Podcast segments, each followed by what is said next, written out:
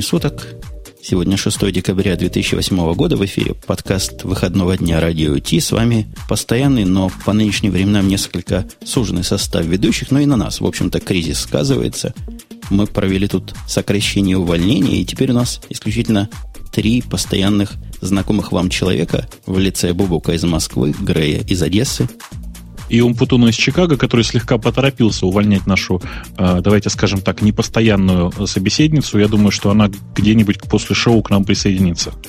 Ну, это обычное явление в последнее время, когда паника вызывает совершенно неадекватное увольнение тех, кого особо увольнять не надо. Но тема эта отдельная. Не знаю, будем ли ее в шоу затрагивать, наводить панику дополнительно. У нас давайте начнем с хорошего. Хотя сегодня столько всего, что хватило бы на три, наверное, шоу. Ты видишь, коллеги, вы, коллеги, видите, сколько тут всего такого, о чем на каждую тему можно делать целое двух- или трехчасовое шоу. Я вижу ну, грандиозное количество тем, э, в, в течение которых я смогу спокойно отойти и попить кофе. Ты видел, я старался их чередовать. То есть там темы и для простых смертных, и для менее ну, то смертных. То есть я не раз смогу отойти и попить кофе. Да, у тебя будет несколько перерывов, но там даже есть несколько тем просто для бессмертных. Ну да. Я предлагаю начать с самой, что на есть обычной, легенькой, затравочной темы с праздничной. С праздников хорошо начинать с юбилея. Юбилей у нас от фирмы Logitech, которую лично я считаю единственным достойным производителем мышей. Не знаю, как вы, коллеги я думаю, что я могу, наверное, припомнить еще парочку, но все они до Logitech, конечно, не дотягивают. Ни по количеству мышей, ни по качеству. По крайней мере, ну, у меня сильное опасение, что все трое мы сейчас сидим с лоджитековскими мышками, да? Ну, в общем, да, у меня, у вас я подозреваю Logitech э, MX Evolution, но у меня MX Air, но должен честно сказать, что там, по крайней мере, э, майкрософтовские мышки, они, в общем, тоже вполне могут, по крайней мере, достойно выступить вторым номером на фоне логитехских мышек. Это ты отстал от жизни, это раньше могли, а теперь там такое ужасное чудовище производят, я прям в ужасе. А вы видели ну, последнюю модель мышки, вот этой, которую они везде рекламируют? У нас на все магазины заставила с собой просто какой-то рекламный хит этих мышей – Э, которая складывается. Майкрософтовская мышка тоненькая такая, то есть на вид отличная. В руках держать совершенно гетко, и работать с ней просто невозможно. Вот-вот. У меня то же самое, то же самое впечатление. Я ее потрогал руками. Она какая-то, простите, как э, плохая мыльница. Знаете, вот у меня такое ощущение, что она, во-первых, скрипит. Во-вторых, она какая-то страшно неудобная в руке, а смотрится при этом просто конфетка. Да, смотрится, конечно, хорошо. Купить, поставить где-нибудь на столе. А я с вами согласен. У меня тоже Logitech здесь стоят в двух экземплярах. Один заряжается, второй на столе. И бэкап, и основная, обе одинаковые Logitech Revolution. Собственно, мы тему подняли от того, что Logitech заявила 3 декабря на прошедшей неделе, что выпустили они миллиардную мышку. Миллиардную. Биллион, говоря по-русски. По-русски как раз миллиард, это, по-вашему, по-американски биллион. Э, цифра просто гигантская. Я, ну, правда, не могу представить, сколько их там, вот если их одновременно сейчас в один большой контейнер поместить, какого размера будет контейнер. И начали они, по-моему, вот я смотрю сейчас у них цифры на сайте в 85 году. Ужас. Причем за первые 11 лет своего производства они выпустили 100 миллионов мышей к 96 году подошло количество к 100 миллионам, и это не так смешно звучит по сравнению с миллиардом, как может показаться, потому что вспомните годы какие. Сколько компьютеров было, и, и вообще кто может припомнить себя с компьютером в конце и в середине 80-х. Но кто может припомнить себя с мышкой за компьютером в конце 80-х? Я, ты знаешь, даже боюсь, что у нас есть слушатели, которые вообще себя припомнить в эти годы не могут. Слушайте, ну, я смотрю, да, я смотрю на их первую, на их первую мышь, которую вот они в 80, там, в начале 80-х годов делали, в середине, хорошо, а, и понимаю, что я эту мышь видел. Ну, то есть, не могу сказать, что я ей пользовался, но видеть я ее видел. То есть, ты клонишь в сторону, какие мы старые? Вот да. Ну, вот обрати внимание, не знаю, видел ты, нет, эту картинку у них на верхнюю полосу, которая бежит сейчас на сайте. Э, самая первая эта мышь, такая характерная трехкнопочная, с характерной надписью, надписью Logitech, она всю жизнь там, не знаю, ну, э, на всех старых XT-шках она была. У нас, по крайней мере, тут. И я пробую найти эту надпись, о которой ты говоришь. А если бы ты дал ссылочку на мышку, как просит в чате, было бы круто. Как-то я не вижу, у меня ничего не бежит. Но с Logitech лично у меня знакомство... Вообще я к мышам до знакомства своего с Logitech относился к какому-то... Ну, какой-то необходимости и противной необходимости. Был я человек клавиатуры, а тут Windows появились, которые начали требовать мышами туда-сюда тыкать. Как у вас? Как вы вообще к мышкам относитесь? Да нормально, хотя я больше, большую часть времени провожу, конечно, за трекпадом, но меня, в общем, и мышь устраивает. Здесь у меня вот действительно лежит MX Revolution, я им очень доволен. Первое мое знакомство с Logitech состоялось, по-моему, я уже об этом рассказывал, в Израиле на выставке современных компьютерных технологий в году 95-м, если я не ошибаюсь, может, в 96-м. И вот эта мышка, которую я там прямо на выставке купил, были тогда такие выставки, где покупать можно было. Первая кривая мышка, которую я увидел в жизни, по-моему, самая первая кривая, которая вышла, вы не поверите, работает до сих пор как новенькая. Со шнурком? Проводная? Нет, она уже была беспроводной, с таким огромным приемником. В нее вставлялись, по-моему, две или три батарейки вовнутрь. Работает, поменяй батарейки, работает. Не, ну это у тебя уже такие современные мыши, потому что я помню первые такие изогнутые мыши еще от, от э, Microsoft, пока они были э, неплохие, давай скажем так. Э, и они, конечно, проводные еще были. Не-не, я про изогнутость говорю. По-моему, это была первая мышь, которая была изогнута не в ту сторону. Я не знаю, помнишь ли ты, но она изогнута не туда, куда хотелось бы, а в противоположную. Ой, нет, я таких маш вообще мышей не помню. Такая она была синенькая, очень стильная, и, главное, работала с ней на удивление прекрасно. Я ее возил от компьютера в компьютер, из страны в страну. Ну вот, Revolution, эти огромные, здоровые, при всех своих странных видах, мне кажется, сегодня это абсолютно бескомпромиссный и незаменимый ничем вариант. Пока я не вижу никакой даже необходимости смотреть на другие мыши. Но разве что на другие устройства целеуказания вообще. Я поглядываю не мыши, чтобы были какие-нибудь трекпэды или какие-нибудь э, трекболы, но среди мышей это мне видится полнейшим винером. А я помню отлично тот момент, когда я понял, что э, за мышами будущее. Э, это очень смешно было в 95-м, что ли, году или в 96-м где-то там. Э, мы, простите, играли по сети в Doom во второй. Э, и просто человек, который уделывал нас всех, он отличался от нас, от, от нас, от всех остальных тем, что он был единственным, кто играл на мыши. А, все остальные играли на клавиатуре, от клавиатуры гордо назывались трактористы, а, а человек, который играл на мыши, в общем, отлично совершенно всех уделывал, просто по точности стрельбы, в общем, непроизведенный был. Ну, мы должны дать знать своим слушателям, что мы, в общем-то, не геймеровские мыши обсуждаем. У меня есть один близкий знакомый, совсем уж геймер, и там Logitech не считается за хорошую фирму, у них там какие-то свои бренды, что-то глубоко свое, но это отдельный мирок, в который нам с вами, наверное, по возрасту уже поздно заходить. Ну, эти геймерские мыши я грешным делом видел, они в руке лежат не очень удобно, но славятся действительно быстротой отклика. Есть такая компания под названием Razer. Да, у них там совсем свои какие-то показатели, сколько точек на, на, на что, на дюйм, да, они двигаются, как часто передают сигнал. Ну, то есть то, что нормальному человеку лишь бы мышка плавно ходила, у них все совсем по-другому. Ну, ну и да ладно, мы не за то Logitech любим, хотя я подозреваю, что и Logitech есть нечто подобное. У вас есть планы обновить мыши свои, свои, свои, свои революшены? Или что там у вас есть? Нет, Я у меня хотел у Сережи, нет, да. У меня нет, у меня, в общем-то, Air. То есть, в общем, тут сложно желать еще чего-то больше, потому что она все-таки получше будет, на мой взгляд, по отношению к Evolution. Подожди, Air Мне это такая с плоской, с плоской мордой вся, да? Относительно с плоской, да, которая, в которую встроен датчик движения и которая работает даже если а, ты просто вот ее в руке держишь. То есть ты можешь не водить ею. Это вот я ее сейчас поднял и, в общем, нормально сейчас вот похожу по табам. А, то есть она у меня вот сейчас в руке. Ну, я не, Бог, ты большой эргономист. Тебе, мне кривизна вот этой Revolution просто настолько по сердцу и по руке пришлась, что даже с трудом себе мыслю, как можно плоскими обычными, ну или круглыми она мешами не плоская работать. В обычном, а, в обычном понимании она не плоская. Она немножко иначе выглядит. А ссылочка а, в студию? Ну, ссылочку в студию на именно эту мышку. Сейчас, секундочку.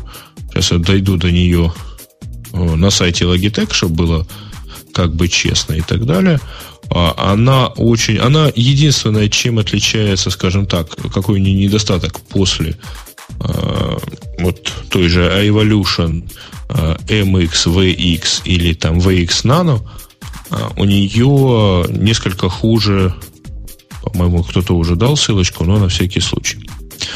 А, да, там ссылочек, по-моему, до гибели, причем одинаковых. А, так вот, э, у нее единственное но это сильно меньше э, аккумулятор.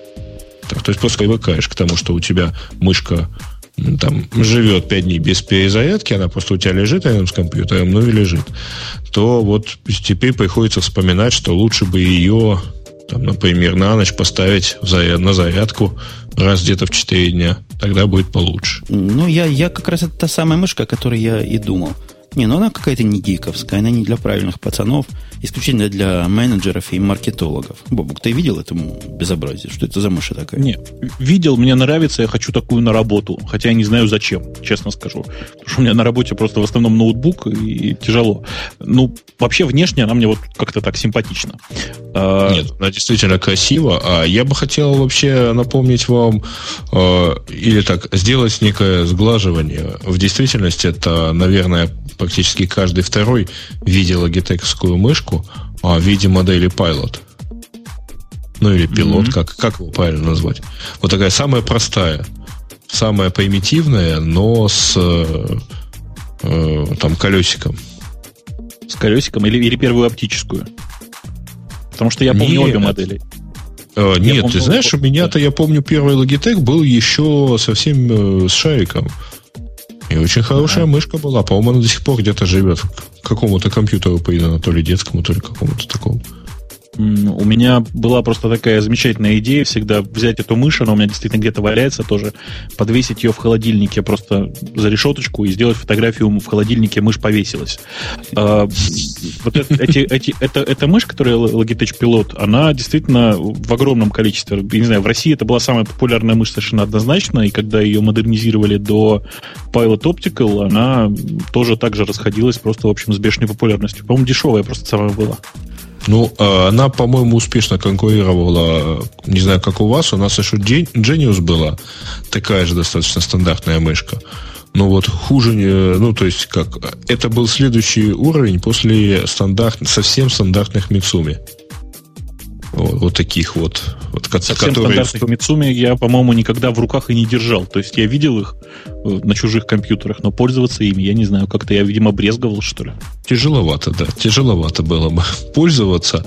А вот такая, чтобы хорошая офисная мышка, такая стандартная, как там, не знаю, 14-дюймовый э, дисплей или клавиатура такая тоже совсем стандартная, без изысков. Но вот, да, пожалуй, либо Genius, либо Logitech это вот две такие мышки, самые популярные. Слушайте, а почему у нас, блин, наша дорогая и любимая компания Apple до сих пор не сделала ни одной нормальной мыши? То есть э, Mighty Mouse, которая wireless, она, конечно, там во многих отношениях замечательная мышь с революционным дизайном, но, блин, она же портится, я не знаю, ну, за, за 2-3 месяца. А у нашей любимой компании Apple есть какие-то необъяснимые проблемы с дизайном и разработкой некоторых вещей. Вот мыши им не даются. Мне всегда казалось, что мыши их слабая часть. Я покупал все мыши, которые были доступны от Apple, и все они, кроме раздражения, ничего не вызывали.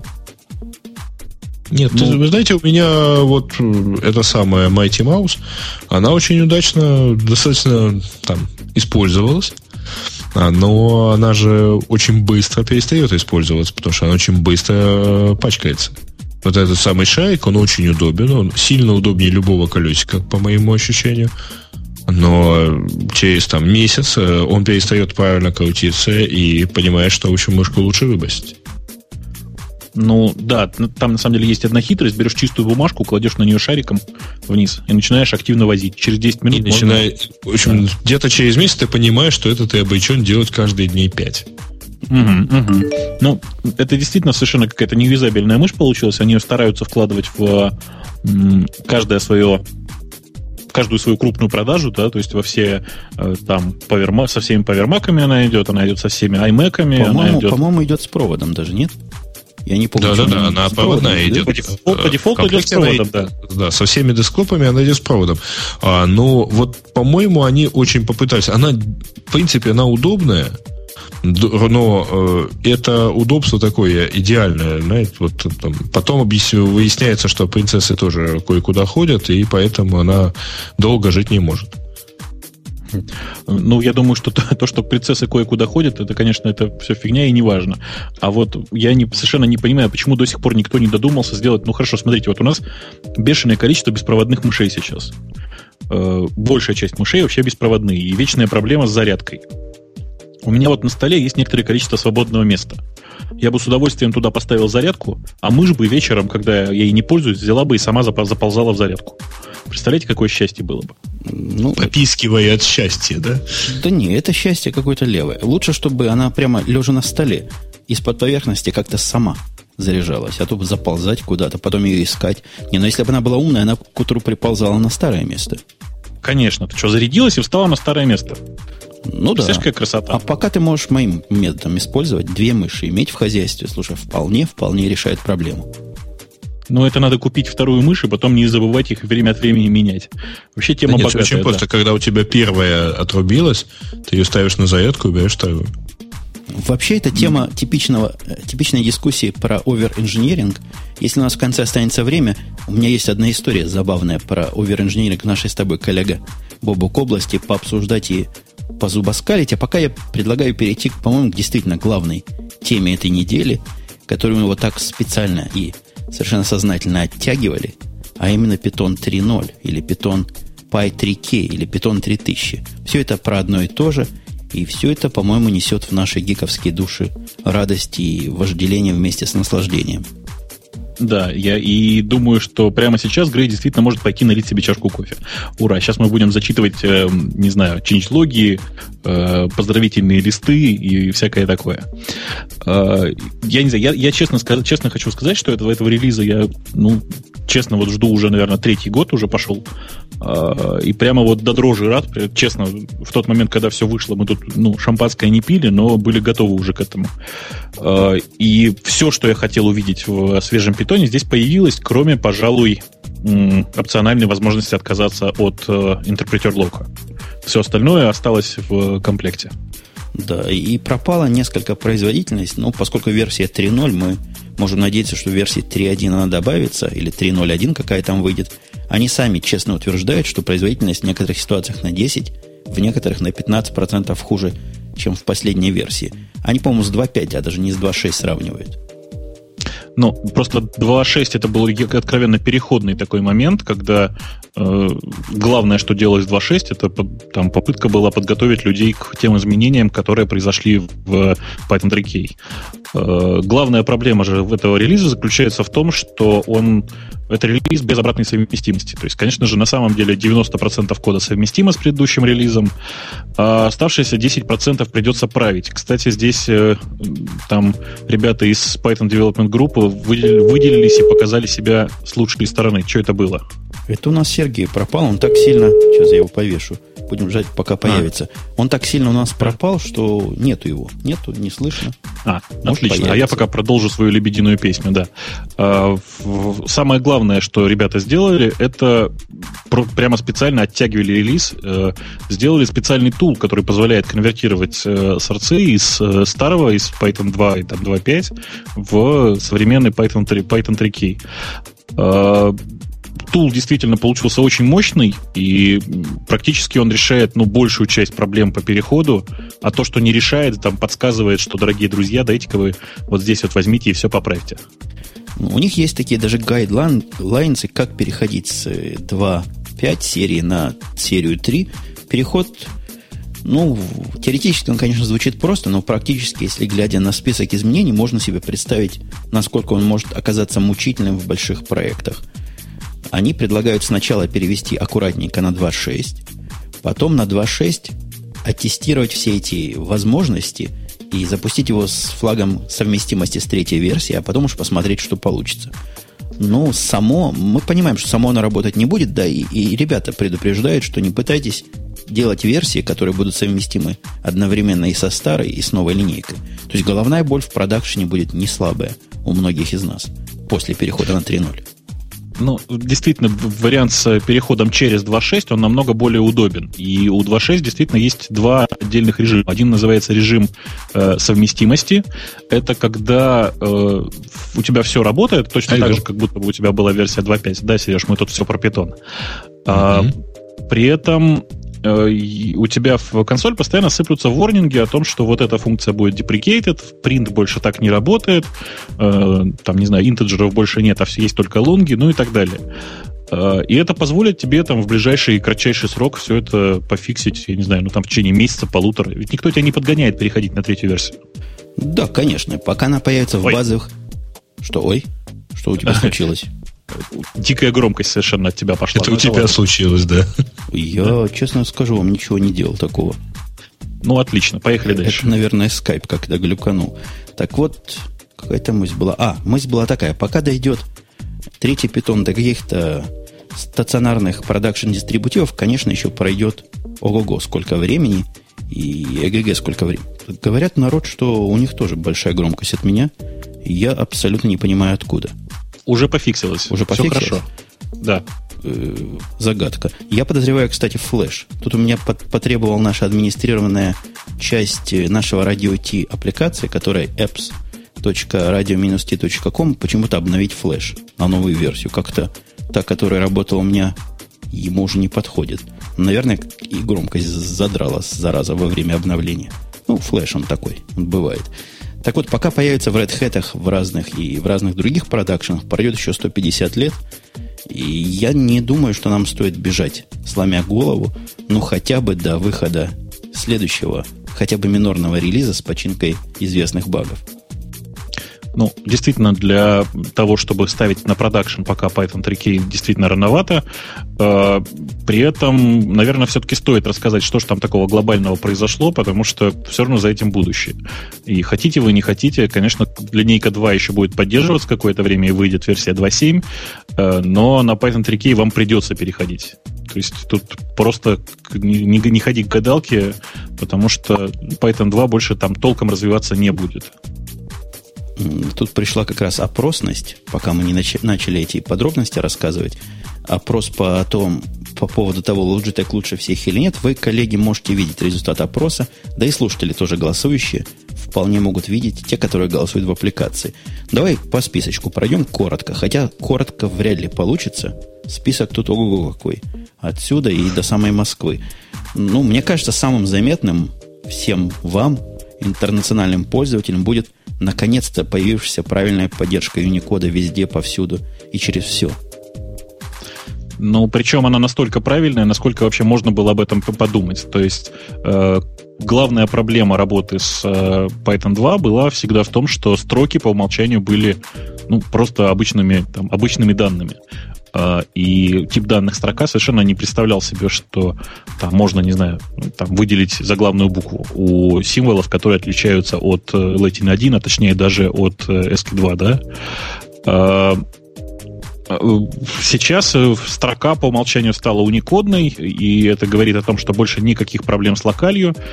Все эти при, значительные приседания с кодировками, которые были, они не убрались. И больше того, сейчас э, Unicode просто сквоз, сквозны, сквозной во всем интерпретаторе. Э, и привело это к тому, что теперь дефолтная кодировка э, файлов питоновых тоже уникодная.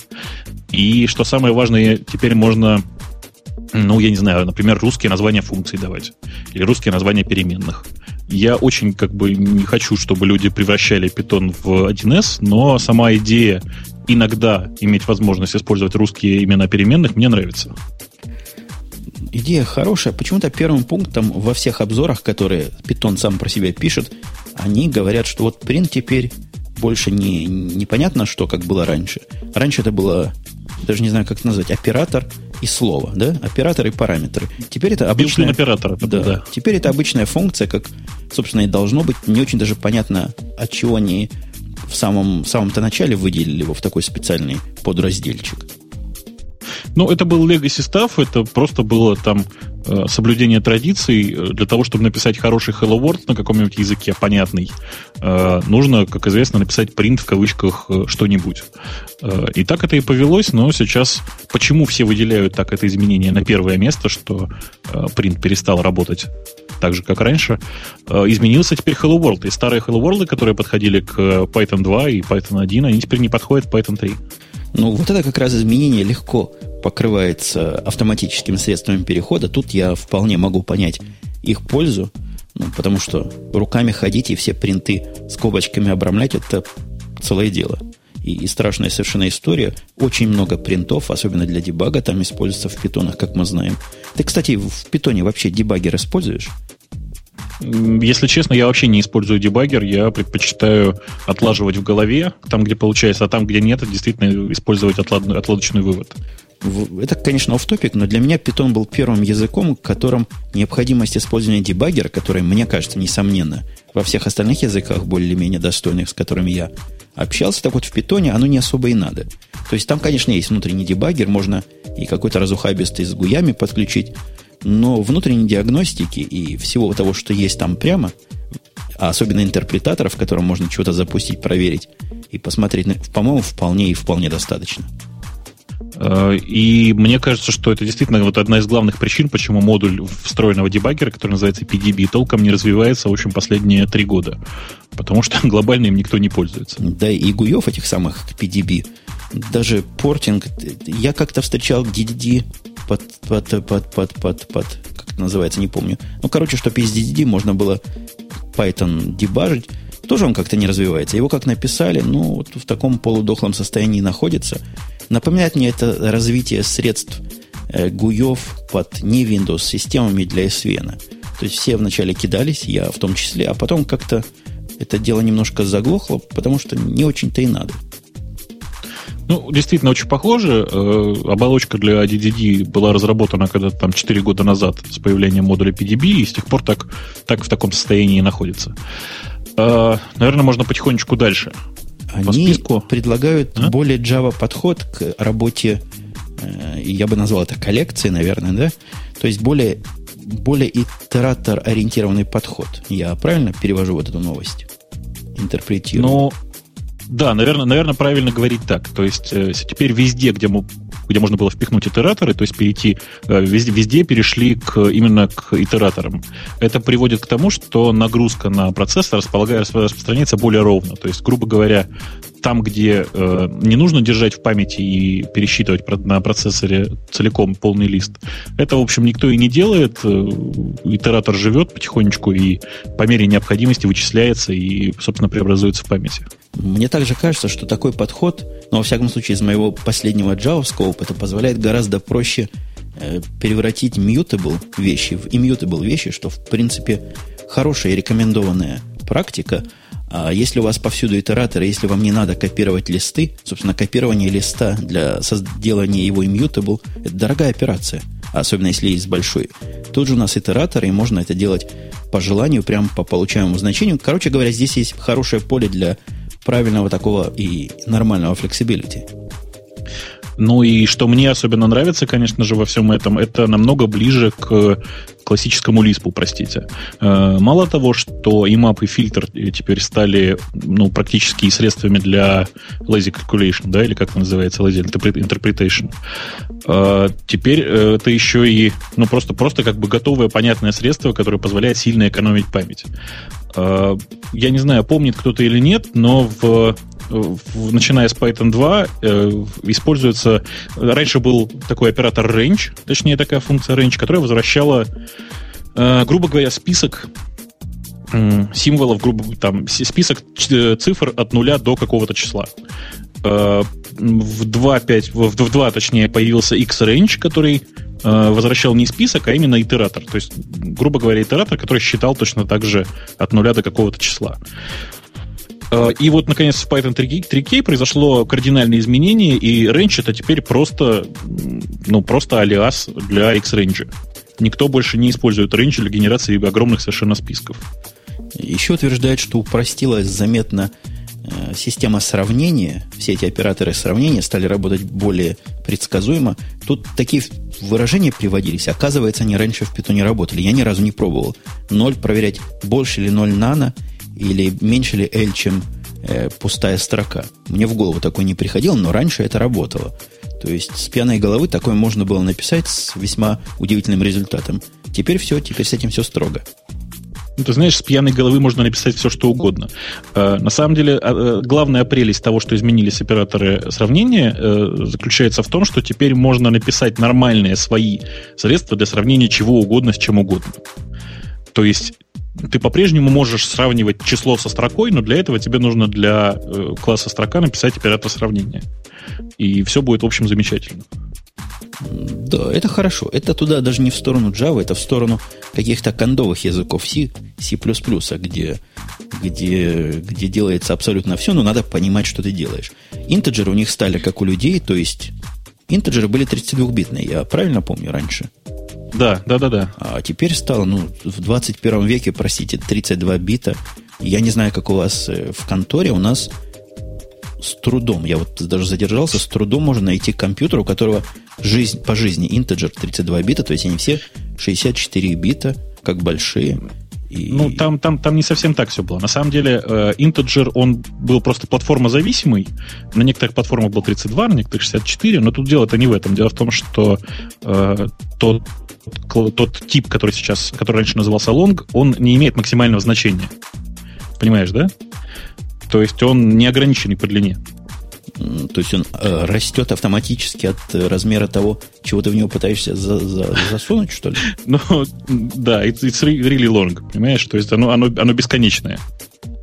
Ну, а... вообще довольно сомнительная необходимость этого. Ну, хорошо. Они первые, по-моему, в известных мне языках промышленных, в которых вот такой трюк используется.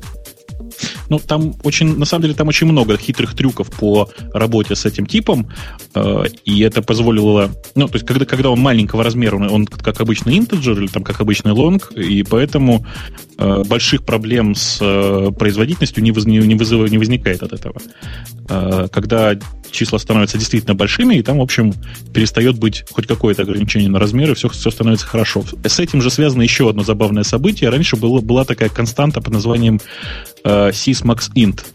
Э, этой константы не стало, потому что ну, не стало максимального целого числа в системе. Ну, что тоже потребует. У меня даже эта константа где-то проверялась для чего-то.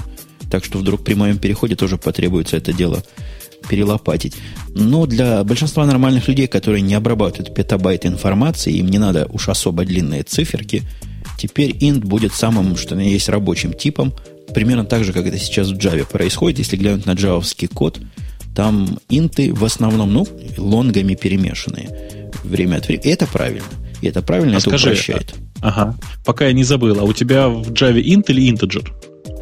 И... Ну, там два типа Загрузил? есть. Нет, ну там вот есть, есть новые типы, есть старые типы. Где нужна производительность, ну, ну там целое дело. Там зависит от того, какая Java, умеет ли она автоматически преобразовывать из одного... Это тема для отдельной истории. В принципе, инты, не интеджеры. Потому что ага. оптимизационно у меня все под скорость сделано. А использовать ну, интеджер как объект для представления числа во многих, во многих случаях слишком дорого. Дальше у них идет большой такой разделчик про Unicode, о котором мы рассказали – ну, действительно, тут много чего хорошего, много чего полезного. Надо начать с этим работать, чтобы, э, чтобы проникнуться. Но я уже проникнулся, как человек из Java пришедший. Проникнулся. Это хорошо, да. Ну, согласись, как задалбывало писать инкоды, декоды, и не Ой, дай бог, где забудешь, это сделать. Просто. Это страшный, страшный ужас. Если еще учесть, что в питоне по умолчанию было, были отключены средства для работы с, точнее, для изменения дефолтной кодировки в системе, Э, то есть это, это просто при загрузке модуля SYS, там действительно есть функция set default encoding, и она, э, простите, удалялась сразу же после загрузки модуля SYS. То есть просто раз и нету, как говорится. Э, теперь этой проблемы нет, просто потому что не надо. Все равно у всех Unicode давно. Но вот, вот этот PEP 3107 в новом синтаксисе, по-моему, это была самая флемовая тема. Я читал массу да. по этому поводу. Надо ли декларировать и надо ли вводить даже опциональные декларации аргументов и возвращаемых типов.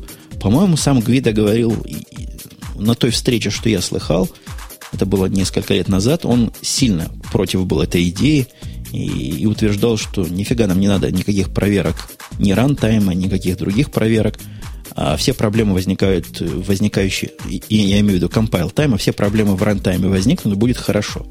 Теперь, похоже, он сдался. То есть annotation это, который 31.07 позволяет опционально объявлять вот эти все параметры, и язык, насколько я понимаю, поправь меня, если я не прав, ничего с ними не делает вообще. Он просто позволяет их иметь.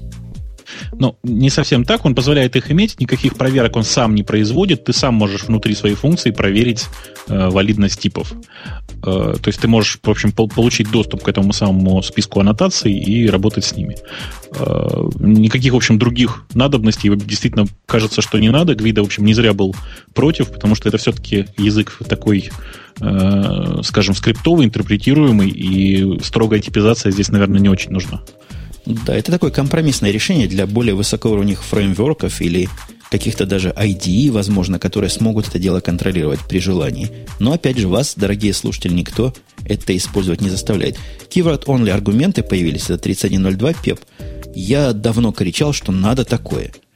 Ты кричал? Или хотя бы я подразумевал? Не, я не, не кричал, я просто для этого использовал звездочка ARCS, действительно. Э, ну, теперь keyword-only аргументы это такая это, это на самом деле просто такой, такое облегчение программирования. То есть, грубо говоря, тебе не приходится указывать внутри функции, что эти аргументы необходимы, ручками их разбирая. А просто нормально иметь э, стандартный способ это сделать.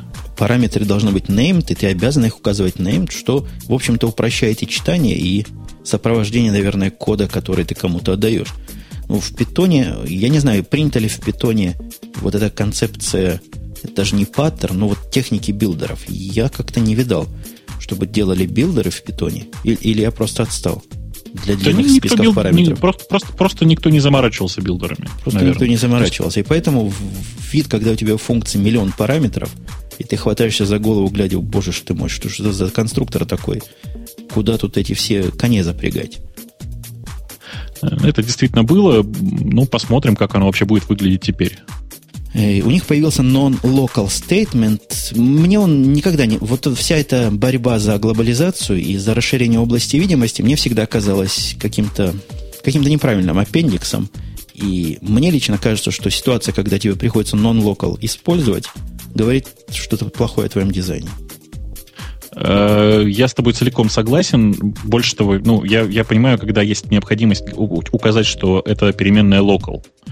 Но когда тебе приходится говорить, что эта переменная точно non-local, ну, это уже что-то не то. То есть, мне кажется, что нужно срочно отправляться на курсы программистов и учиться там писать на Visual Basic. Мне почему-то видится, что это люди, перешедшие, простите уж наши слушатели, с PHP, а может даже и с Perl, вот они форсировали вот это изменение. Ну да ладно, не хотите, не пользуйтесь. Хотя меня как-то этот non-local немножко даже расстраивает. Если я у кого-то в программе из своих увижу такое, буду бить по рукам пока эти самые руки не отобью. Э, какой-то Extended Iterable Unpacking. Это вообще что такое? Как-то я с этим, с этим не знаком. А, сейчас, я, сейчас я расскажу. Ну, в, в Python всегда было средство указать, например, э, э, указать слева в качестве, э, как бы это сказать, переменных блин, пытаюсь объяснить. Ну, представь себе, есть тапл, у которого написано А, там, A, B, да? И функция, которая возвращает этот тапл. Представил. Ты пишешь ты пишешь в скобочках э, a, запятая b равняется функция, которая возвращает этот тапл. И она распихивает его сама внутрь этого тапла. Ну, как бы такими вещами я пользовался довольно часто честно скажу. Ну, это твое лисповское функциональное прошлое дает о себе да, знать. Да, да, да. Теперь можно сделать еще красивше. Можно, там, представь себе, что у тебя есть функция, которая возвращает, ну, не знаю, там, 10 значений. Ты пишешь э, a, запятая, там, не знаю, звездочка аза, э, запятая b. И у тебя э, там два крайних значения попадают в a и b, а все остальное звездочка аза. Ну, такой просто синтекс шугар. Да, это, это для кондовых таких э, лисповчан. Потому что, глядя да, потом да, да. на это дело, представить, чего ж там у тебя там внутри наберется, это ж ум за разум зайдет. Ну, я, наверное, с тобой скорее согласен, чем, чем не согласен. Но мне, мне просто нравится. Просто банально нравится так э, писать. Причем э, там, где я это пишу, я стараюсь, чтобы это было достаточно хорошо читаемо. У них есть еще масса более мелких изменений, хотя трудно сказать, для кого они мелкие, для кого э, велики. Изменился синтаксис выбрасывания эксепшенов. Я пытаюсь понять, чего ж такого поменялось-то. Он, он допол, дополнился. Раньше просто был race э, exception, а теперь можно сказать э, race э, там имя переменной from имя, from, имя, имя другой, имя класса exception. Ну, то есть угу. просто добавился еще один синтекс шуга. Да, тоже ничего тут особо революционного нет. Э, появился new метакласса синтекс. То есть это изменение, которое просто упрощает, по-моему, внешний вид. Да, да, да, да, это тоже синтекс шуга. То есть ничего такого здесь больше нет. Э, различные ограничения, например, true, false, как оказалось, не были зарезервированными словами раньше. Это, да, можно, да, было, да, это можно было себе такую переменную создать и много себе проблем, наверное, наделать. Ну, причем это же, это же классика. То есть вначале, вначале ты просто пишешь э, true, запятая false, равняется false, запятая true. И все, и все отлично. Это перед тем, как тебя увольняют с работы, надо аккуратнее в какую-нибудь библиотеку такую строчку вставить. Пусть потом у всех голова болит. А вообще все и все такие хамские трюки делаются при процессоре. А здесь да. и при процессоре не надо было. Смотри, как язык прям помогал тебе. Ну, это, конечно, это на самом деле была просто ошибка, и теперь это исправили, теперь это зарезервированные слова, и поэтому э, так, так сделать больше не получится. Надо по-другому плясать. И если идти дальше по списку, то тут огромное есть количество изменений, которые еще в Python 2.6 появилось. Я не знаю, что-нибудь мы будем из него вот так уж глубоко обсуждать. Потому что тут можно говорить еще три часа. Я чувствую, мы не только Грея потеряли, но и половину наименее гиковой аудитории. Ну, единственное, что можно сказать, наверное, что если вы действительно пользуетесь питоном, внимательно посмотрите на список измененных э, библиотек, которые э, приезжают вместе с э, Python 3K, потому что теперь пропал э, э BSDDB, который был там для доступа к Berkeley DB. Э, и часть старых, собственно, модулей поменяла название на более очевидное, что ли. Все остальное осталось, мне кажется, понятным и предсказуемым. Ну, я думаю, подводя итог вот этого всего разговорчика, мы с тобой оба согласимся, что выход Python 3 это, несомненно, самое ожидаемое событие, наверное, декабря. И для нас это, без всяких дискуссий, самая звонкая тема, яркая тема прошедшей недели. Это правда. То есть э, я прямо вот с дрожащими руками встретил этот, э, этот, этот релиз, поставил уже, у меня уже все работает, я очень доволен, по крайней мере. Но вот некоторые с, с тобой и со мной не согласятся. Есть такие отщепенцы, которые скажут, что гораздо больше народ в массе ждал вовсе не питона. Питон это удел каких-то уж отчаянных гиков, которые э, либо Perl не, не смогли выучить, либо PHP им оказался слишком сложен, а вот все настоящие пацаны и правильные ждали выхода JavaFX, которая тоже на этой неделе произошла. То есть, подожди, ты правильный пацан, ты ждал? Ну, вообще я ждал. И ну, как-то так, пассивно ждал. То есть питона я ждал с дрожью в руках. JavaFX я уже смотрел на предыдущие версии. И никаких особых чудес от продакшн версии не ждал. Но вот теперь на нее начинаю посматривать не то что пристально, но так, краем глаза – Давай про... Пока вы не начали, давайте я у вас спрошу про питон. А то, а то я как-то вот, да, я ж, во-первых, я пробивался на, вот, собственно, вот это вот СНИЛ, пробивался последние 15 минут. Вот он мне только что что-то ответил. У них, по всей видимости, все лежало. Видимо, весь наш чат туда пошел смотреть, что же там new. У меня очень простой вопрос. Вот если сейчас взять и переписать на Python 3 то, что... Я же правильно понимаю, да, что там вот просто надо взять и все переписать? Не-не-не, там где-то процентов 10, наверное, надо переписать в лучшем случае. В худшем случае. Ну, то, не, но все равно надо, надо чего-то там сделать, да, чтобы программа работала так, как она должна работать. Угу. Вот. А быстрее будет? Нет, медленнее будет. Будет медленнее, гарантированно. А нафига? Собственно, тогда нужен язык, от которого становится медленнее. А давай я тебя спрошу другой вопрос. Ты знаешь, что самый быстрый способ написать, не быстрый, самый способ написать быструю программу, написать ее на ассемблере. Нафига, спрашивается, писать их на C++, Python, Java и прочим тормозящим не, не, не, не, подожди, у нас был Python 2, э, теперь у нас Python 3, и теперь мы на нем, если перепишем, то есть у вас уже дрожат руки это все дело, по идее, имплементировать и переписывать, но от этого станет хуже. Зачем? Mm-hmm. Ну, ты понимаешь, производить... Я, я, я тут врезался, коллега Бобок, но сейчас дам тебе mm-hmm. сказать. Мне кажется, производительность во многих случаях, конечно, во многих случаях является критической, и мне лично кажется, что в тех случаях, где производительность критична, вопрос большой, использовать питон вообще или нет. Но в массе приложений падение на 10% это ничто по сравнению с более выразительным синтаксисом и простотой программиста это дело писать и поддерживать. То есть производительность это один из, один из параметров. Во многих ситуациях далеко не самый главный. А, не соглашусь, потому что Python сейчас де-факто, насколько я понимаю, достаточно мощный язык для программирования для веба, а для веба вопрос производительности, в общем-то, стоит не просто стоит, а даже слегка подрагивает, я бы сказал. Э, ну, проблема как у вас том, руки, да.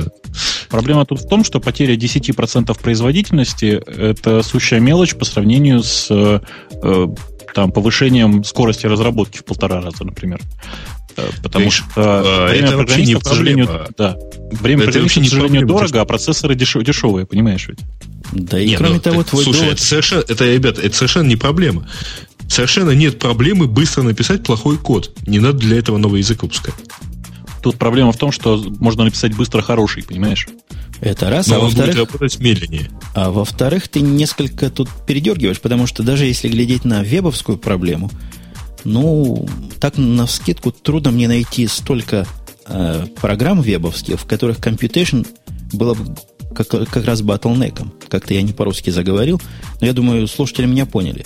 Там батлнеки идут в базе данных, там, там проблемы идут в других местах. И питоновское 10% падение, ну, вполне можно компенсировать 10% ускорением своих процессоров, которые, как правильно Бабук сказал, ну, просто смехотворно дешевые. Ну, в общем, это не всегда так, потому что по собственному опыту могу сказать, что если разнести э, веб-сервер и базу на два разных, на два одинаковых сервера, первым тормозить скорее начнет веб-сервер. Ну, что, Бобок, скажем ему, что готовить не умеет. Ты знаешь, да, я, да, я предположу. Скажи, у тебя веб-сервер, прости, он на PHP, да? А, а какая разница? Я тебе скажу, какая разница. Дело в том, что PHP во многих случаях просто страдает чудовищно, чудовищно низкой производительностью. А, и никого это на самом деле не волнует. Конечно, в действительности Черт. там и Perl, в общем-то, присутствует, и тоже вполне а себе тормозит Perl... на фоне операции с, э, с базами. То есть э, это, в общем, тоже. Э, и того, можно вот все-таки, э, правильно ли я понимаю, что это нормально, когда э, переход на более прогрессивную версию языка и, так сказать, апгрейд в связи с, э, с этим на программ, программного обеспечения и так далее, уже когда-то написанного, сопровождается уменьшением производительности? Ну, во-первых, никто тебя не предлагает переходить на третью версию прямо сейчас, потому что это, конечно же, финальный релиз, для, то есть это, это 3.0, но при этом на нулевую версию никто никогда не переходит. А, и всем честно заявлено, что падение производительности связано с э, большим, ну, это называется major rewrite, да, когда переписано много, очень большое количество кода. А, сейчас наступает фаза оптимизации, когда, там, грубо говоря, Python 3.2, там, 3.1, 3.2 уже будет работать с как минимум не меньшей производительностью, чем предыдущий интерпретатор. А, у Python всегда такие циклы, они всегда так устроены, понимаешь?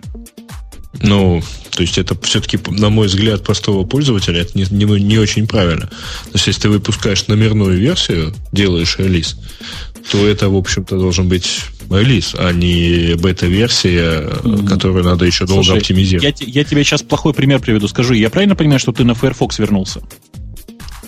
Э, ну, в общем, да, причем на бету. А, отлично. А ты не замечал, что Safari бета работает быстрее?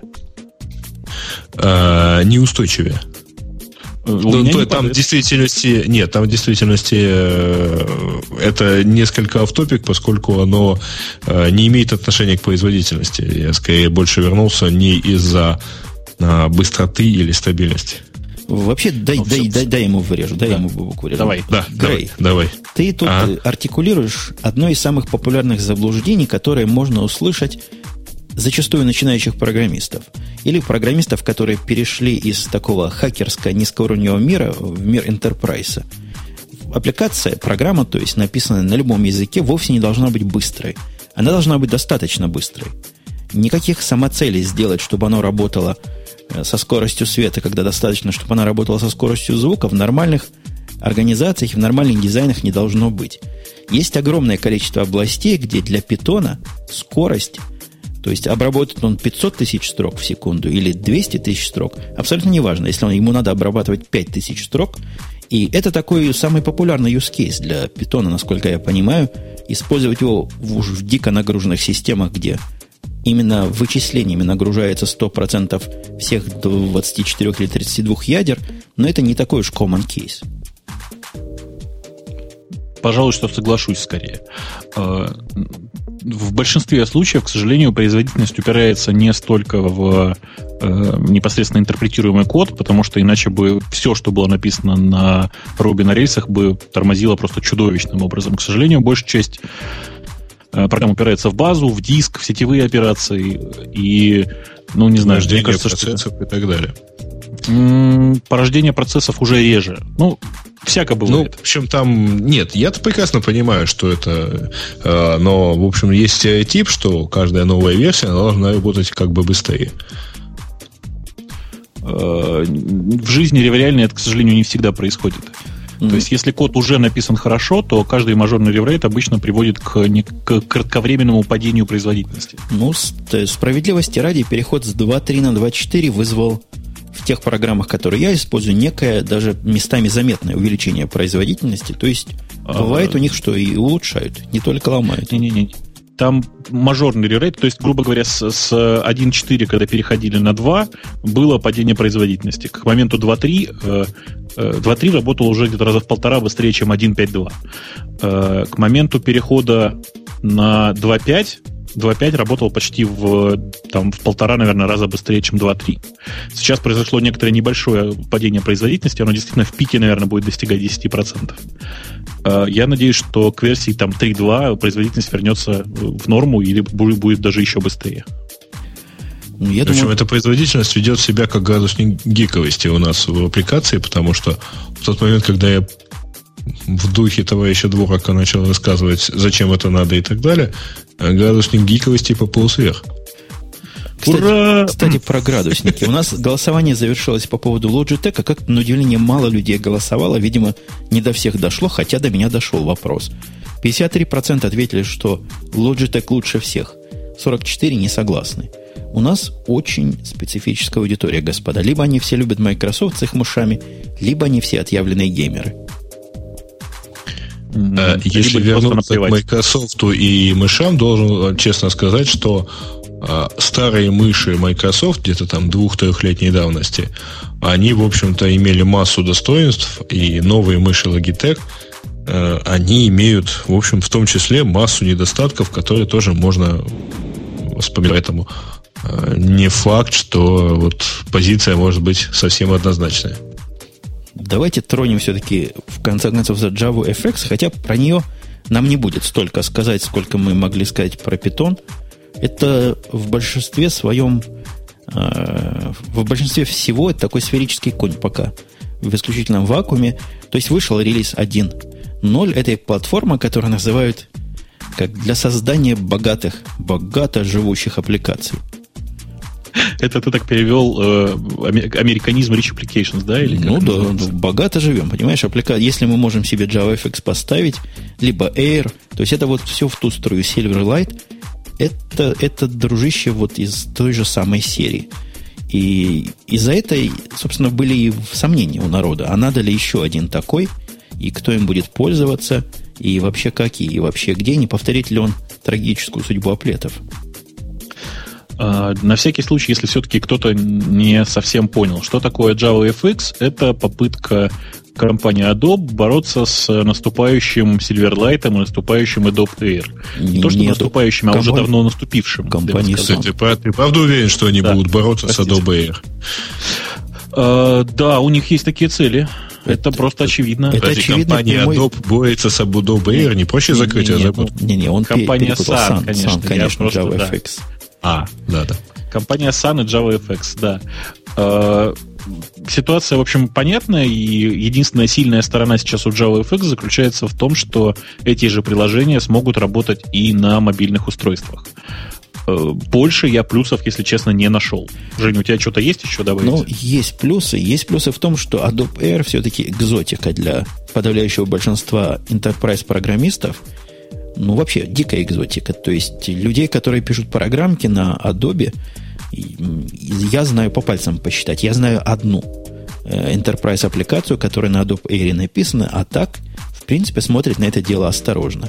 JavaFX, во всяком случае, по названию, напоминает Java самый популярный язык программирования на сегодняшний день.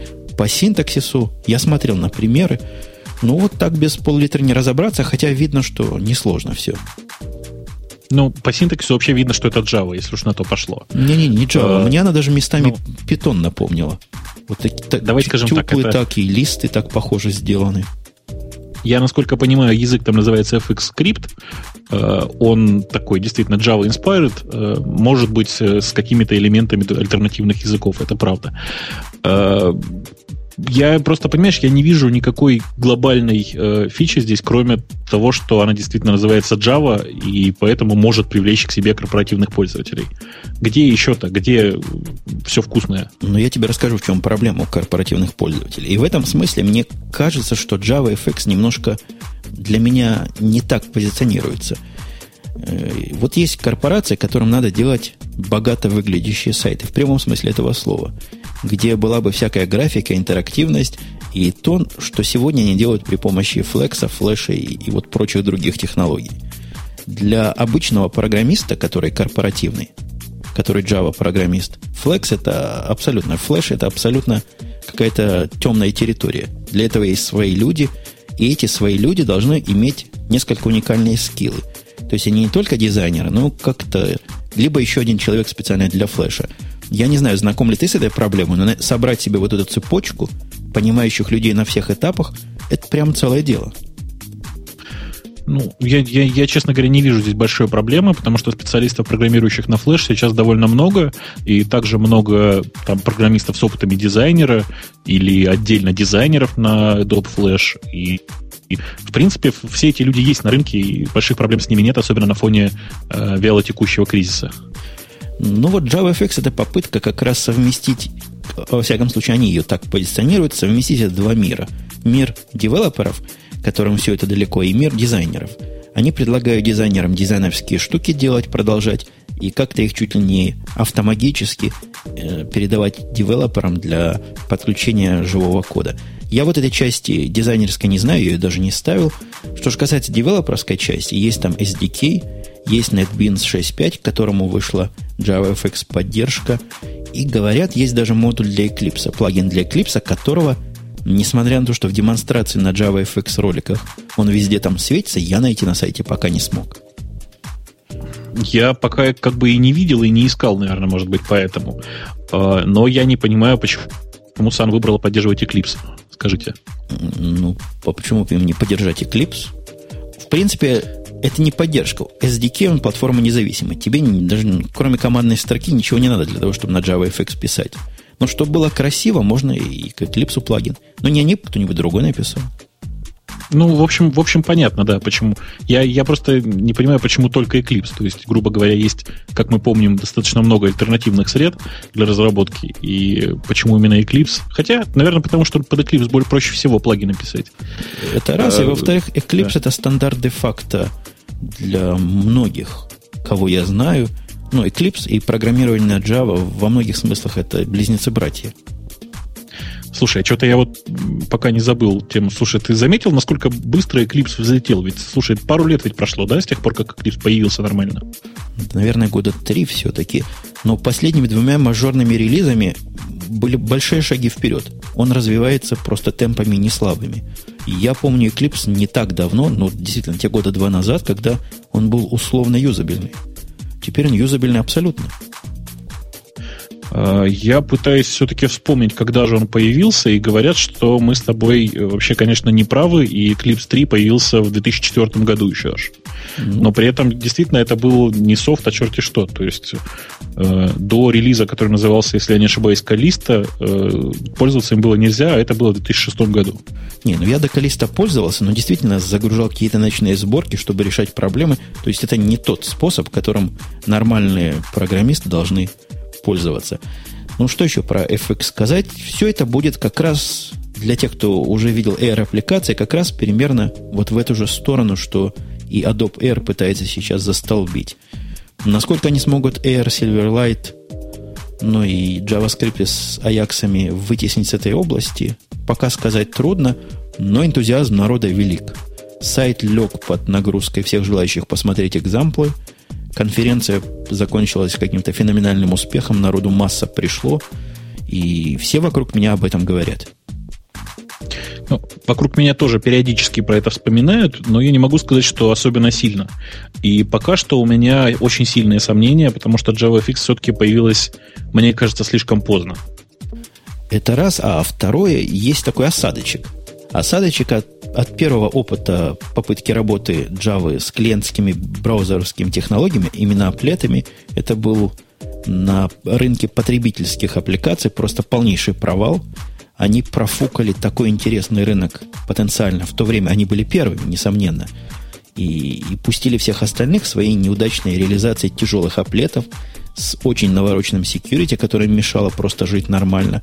И, в принципе, аплеты сегодня живы, но для очень специальных и очень корпоративных enterprise случаев. То есть мне кажется, что только, по-моему, интернет-банки остались еще с э, Java внутри, нет? Не, есть многие, многие брокеровские. Вот в моей области финансовой очень много, вот на удивление много аплетовских программ. Там народу не нужна производительность. Там для них это э, загрузится оно минуту или 10 или час в начале, неважно. Они с утра приходят, включают и целый день глазеют в свои, свои графики и в свои циферки. Вот на JavaFX вот такое впечатление немножко переходит. Хотя, конечно, на вид оно гораздо легче, и технологически не должно быть такое тяжелое и такое сложное для разработки и поддержки. Ну, посмотрим, время покажет. Э, меня пока сильно расстроило, что э, JavaFX в собранном виде нет пока не под один Linux. Э, кто-то тут уже выкладывает свои самодельные сборки. Мне кажется, что это все-таки обидно достаточно, особенно учитывая, что компания Sun так активно пытается с линуксовым комьюнити заигрывать, и тут вдруг никакой ни одной сборки нет. О, давай прыгнем через темы по поводу заигрывания с комьюнити. Вышел вчера, по-моему, на днях вышел 2008-11 релиз Open Solaris. Это ты так пытаешься совсем не пустить в разговор Грея, да? А я хочу, чтобы Грей сказал, сказал что, что ты думаешь, Грей, по OpenSolaris. Как тебе ZFS, D-Trace, IPS и прочие радости? То есть предполагается, что Eclipse я уже снес и готов разговаривать про OpenSolaris. Вообще, я, я подозреваю, Грей, что не только один ты дурак дураком по поводу OpenSolaris, но и остальные ведущие в этом шоу. Ну, конечно, мы можем ну, поговорить про ZFS, которая вещь крутейшая, и она там в OpenSolaris есть. Мы можем, конечно, подивляться, как в 2008 году выход э, Package менеджера может являться новостью. IPS вышел в этой версии. Вы оглядитесь по сторонам, 2008 год. До этого там такого не было. Ну, там был ПКГ просто. Стандартные, стандартные пэкэджи другого формата просто были. Не-не-не, пэкэджи-то были другого формата. Но возможности отслеживания dependency, возможности работы, как мы а. привыкли уже, я не знаю, 5-10 лет. Сколько лет мы уже привыкли так работать? Ну, RPM больше 10 лет уже. Ну, где-то в районе 10. Да, RPM, а лет 5 точно ямы и всякие... А up-to-date, по-моему, был уже 100 лет. И 5 get сколько был лет уже? Тоже 10 лет, наверное. Ну, где-то где в этом районе. Не, меньше, меньше, меньше, лет 8. Лет 8. Лет 8. Debian, Debian ну, 8 лет, и тогда уже э, они как раз и начали с того, что... Не, ну там не апгет был. Но, тем не менее, готовые скрипты для этого были уже очень давно.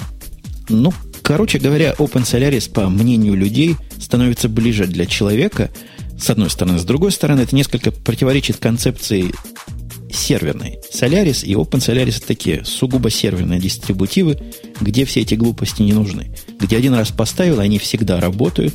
В этом смысле, конечно, ZFS и D-Trace интересно наведение, а, видимо, Package Manager, ну, так, есть и, и хорошо для тех, кто не знает, как достать нужные ему пакеты руками. Слушайте, а я правильно понимаю, да, что Open Solaris это такая ветка Solaris, которая отличается открытыми кодами только, да? Ну, Но... что-то типа Федора для Red Hat. Да, это примерно так. То есть вообще нормальных, релиз закрытого, нормальных релизов закрытого Solaris не было уже очень давно. Да нет, ты не, не прав. Закрытый Solaris, я просто человек, который следит и готовится к переходу, вышел в сентябре. Версия 2.8 а, какая-то вышла А, ты все-таки готовишься к переходу, то есть ну, так, при, видимо, жизнь у тебя не удалась, да? Видимо, придется. И Open Solaris в этом деле его обходит. Он действительно напоминает Федору, то есть ядро, ну, по-моему, у них, они как-то разделяют свой код. Я, я, честно говоря, не знаю, какая у них модель разработки, как-то особо не задумывался. Выглядит, я его поставил вчера Open Solaris. Красивенько выглядит. Гном так у них э, умно, умно раскрашен. Так, знаете, не попсово, не броско, аккуратненько и без всего лишнего. Я, честно говоря, вот перешел по ссылке Release Notes, я увидел какое-то совершенно запредельное э, количество, э, ну, скорее пофиксенных багов, чем новых фич. Э, то есть вот я поэтому затрудняюсь как-то себе составить представление, что это за система и насколько она хороша или плоха. Тем более, что большинство тут совершенно какие-то не фичи совершенно не серверные. Ну вот, например, решена проблема того, что на нем падает Firefox. Ну вот как раз Open Solaris это попытка комьюнити сделать из Solaris нечто похожее на Linux, насколько я понимаю. То есть сделать да, десктопную это, это систему? Дистрибутив. Это десктоп, десктопный дистрибутив. Что же касается вообще идеи использовать Solaris или Open Solaris на боевых серверах, единственная причина, ну если вас не заставляют, как меня, которую я вижу, это увидеть как оно, попробовать, как оно с ZFS. Замечательнейшей файловой системой поработать. Вот самый реальный путь – поставить себе либо Solaris на 86 либо Open Solaris и поиграться с этим делом.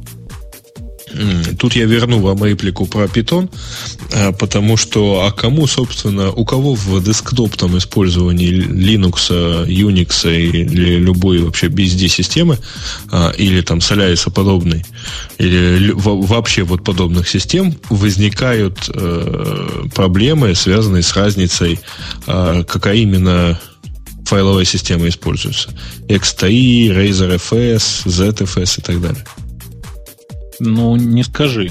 Вообще, когда человек ставит э, новую операционную систему, а это значит, что у него находится некоторое э, ну, довольно острое орудие труда где-то в районе ягодиц, э, это говорит о том, что он хочет экспериментировать, понимаешь? Ему интересны эксперименты.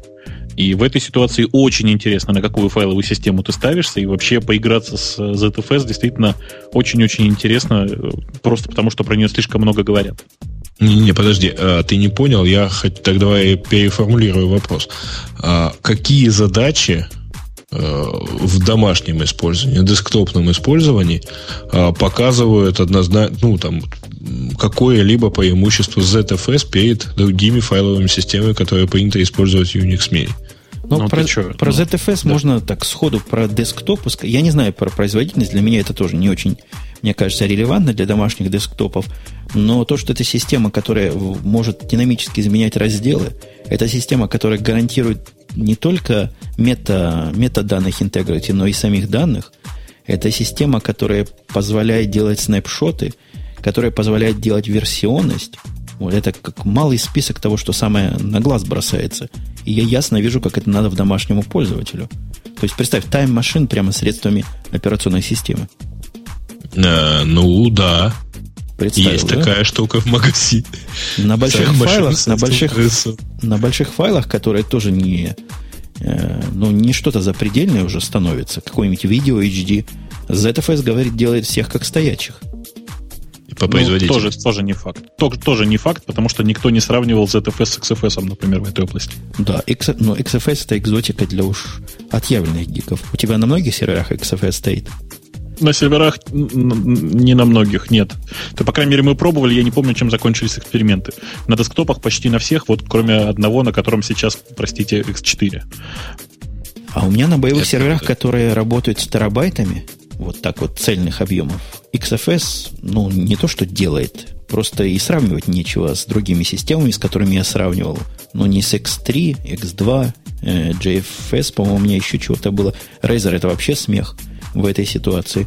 А XFS, оно просто красота. Жалко, что не входит в стандартный дистрибутив.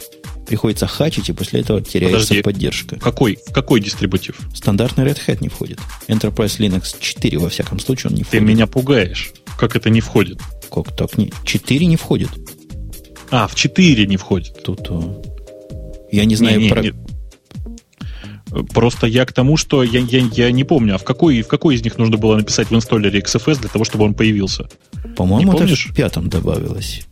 Ну вот, на, наверное, в пятом все и ожило, да. Потому что там в инсталлере достаточно просто, когда спрашивается командная строка при загрузке э, Lilo, сказать XFS, и все.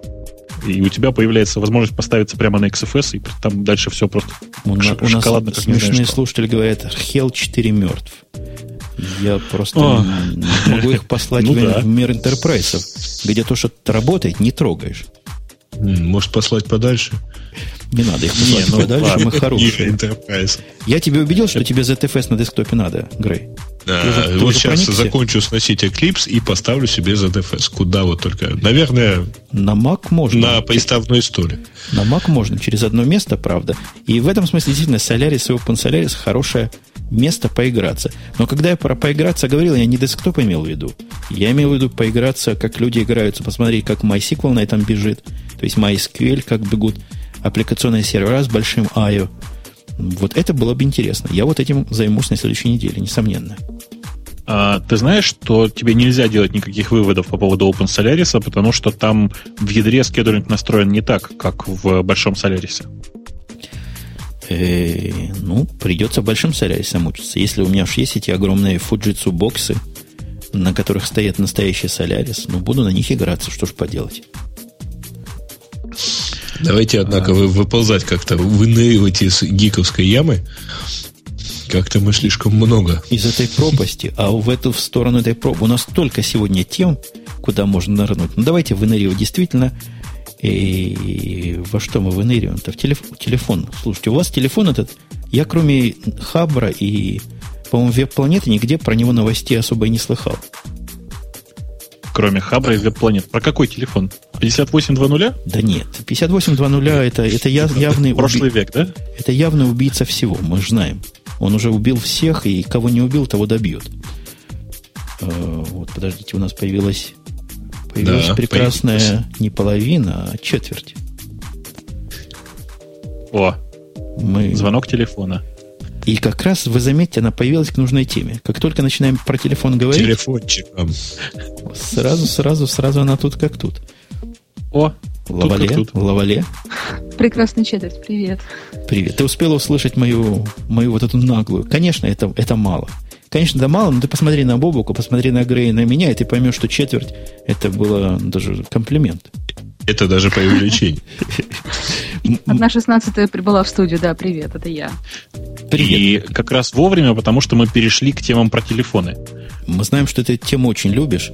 И... Я, вы меня путаете с Муртазиным. Ты каждый раз просишь у нас в шоу пригласить Муртазина опять.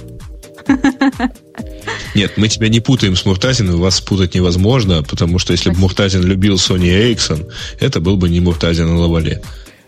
Тема, которую мы пытались тут тронуть, про первый австралийский андроидный телефон. Когда говорят про Австралию, я сразу вспоминаю этот Motherland для большинства выпусков Sick and Wrong. У них там очень много больных и, и, и ронг.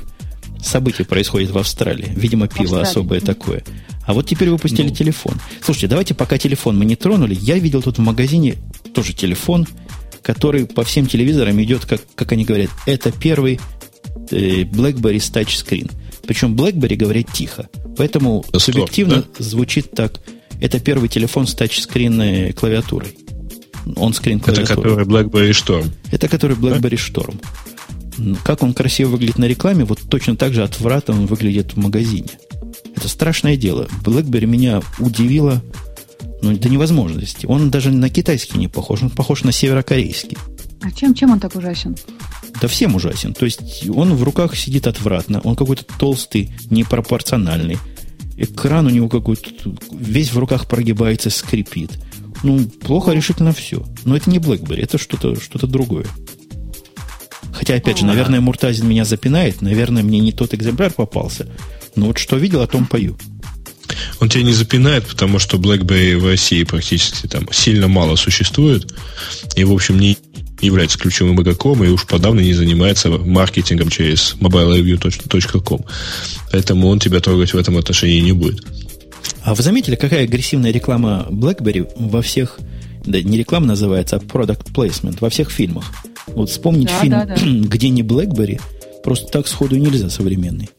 Я легко могу. Где не BlackBerry, там iPhone, я проверял. Ну да, вот в чате, в чате, например, он исключительно айфоном звонит. Обращали внимание? Да, да. Э, И как бы это, это сейчас везде. То есть такое ощущение, что продукт плейсмент телефонов разделен на две категории. Э, Айфоны и BlackBerry.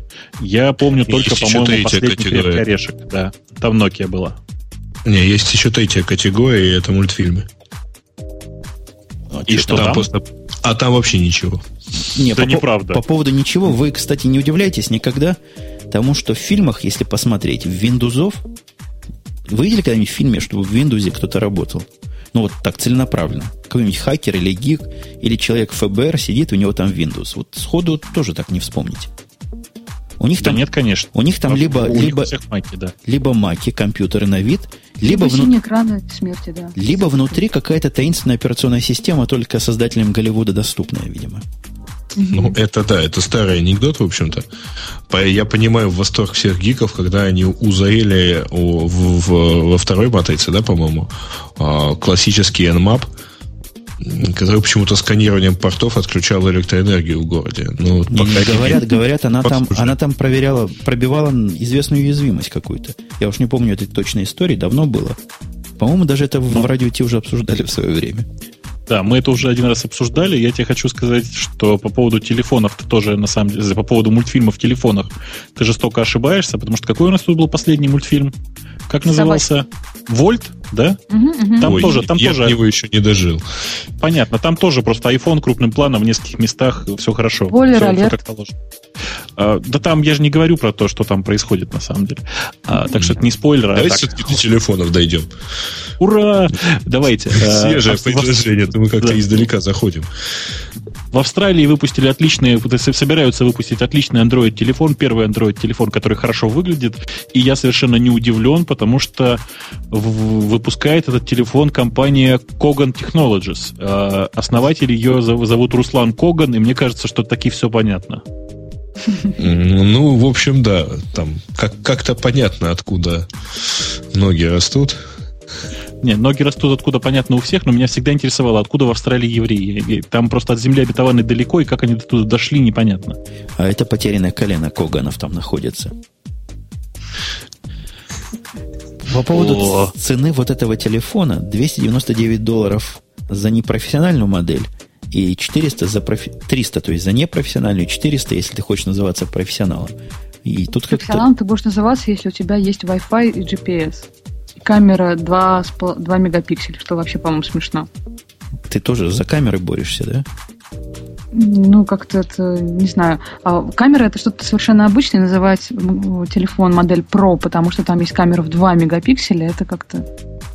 Ты как-то идти по стопам. Палма, который ровно то же самое сделал, по-моему, Pro Treo. А у тех, по крайней мере, бэкграунд есть, потому что у них предыдущие весьма успешные смартфоны, они начинали с VGA-камерами, и потом в виде выс- такого грандиозного прогресса у них появилась камера 1,3 мегапикселя. Мгм. Э, в. Э, То есть вот этот, который не так. не Pro, это какая-то срамота действительно ходячая. В нем нет Wi-Fi, и нет GPS, и какая-то смехотворная маленькая резолюция разрешения у камеры. А вот Pro с Wi-Fi. Не, ну без, без Wi-Fi отказать. Как вы без Wi-Fi будете пользоваться, когда у вас 3G нигде нет, говорят в Москве? Слушайте, ну вы поймите, что это Kogan Technologies. И, конечно же, это несмотря на то, что Австралия, мне тут в чате совершенно правильно сейчас подсказали, ой, я вас умоляю, всего 20 часов лета. Так вот, э, за 299 долларов, я вам уверен, он продаст эти телефоны на ура. Вот посмотрите. И это будут первые успешные продажи телефонов с э, этим самым, с андроидом на борту. Без И Wi-Fi. я думаю, без Wi-Fi. А, значит, на, на черта он нужен. А на черта вообще вот такой телефон тогда вот нужен? Это самое 3G Ну, хотя да, связь, 3G она есть, да. И так есть э, в той же Австралии, в больших городах.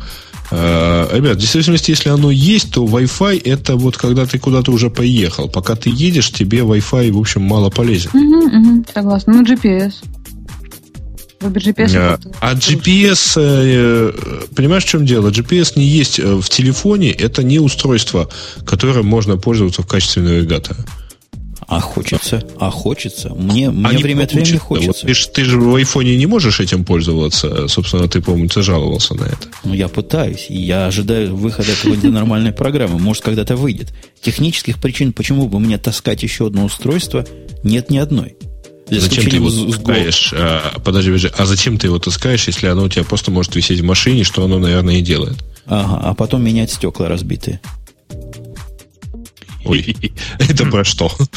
Это про, то, что крадут, понимаешь? Да. Разбивай маленькое треугольное стеклышко, за что разбивающим большое человеческое спасибо, если вы слушаете. То есть мне бы мне это стеклышко обошло 120 долларов стекло и 100 долларов установка, а сколько бы большое заднее обошлось, я даже со страхом подумываю об этом.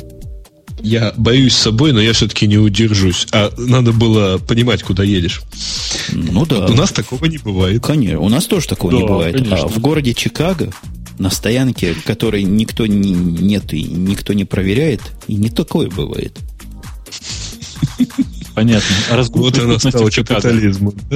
Ну, там мафия, Аль Капоне. Да. Это, это то, что от Аль Капоне осталось. Вот эти банды недобитые, они ходят и разбивают стекла моей машины. И крадут GPS. Причем украли GPS такой, попросили бы, я бы подарил. Просто сказали бы, дай мне, я бы отдал.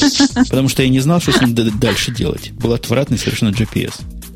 Слушайте, может быть, все гораздо, все гораздо проще, и э, в, в Австралии GPS не нужен, там же все равно, я так посмотрел сейчас на карте, что там, зачем там GPS? Там куда ни посмотри, там везде море.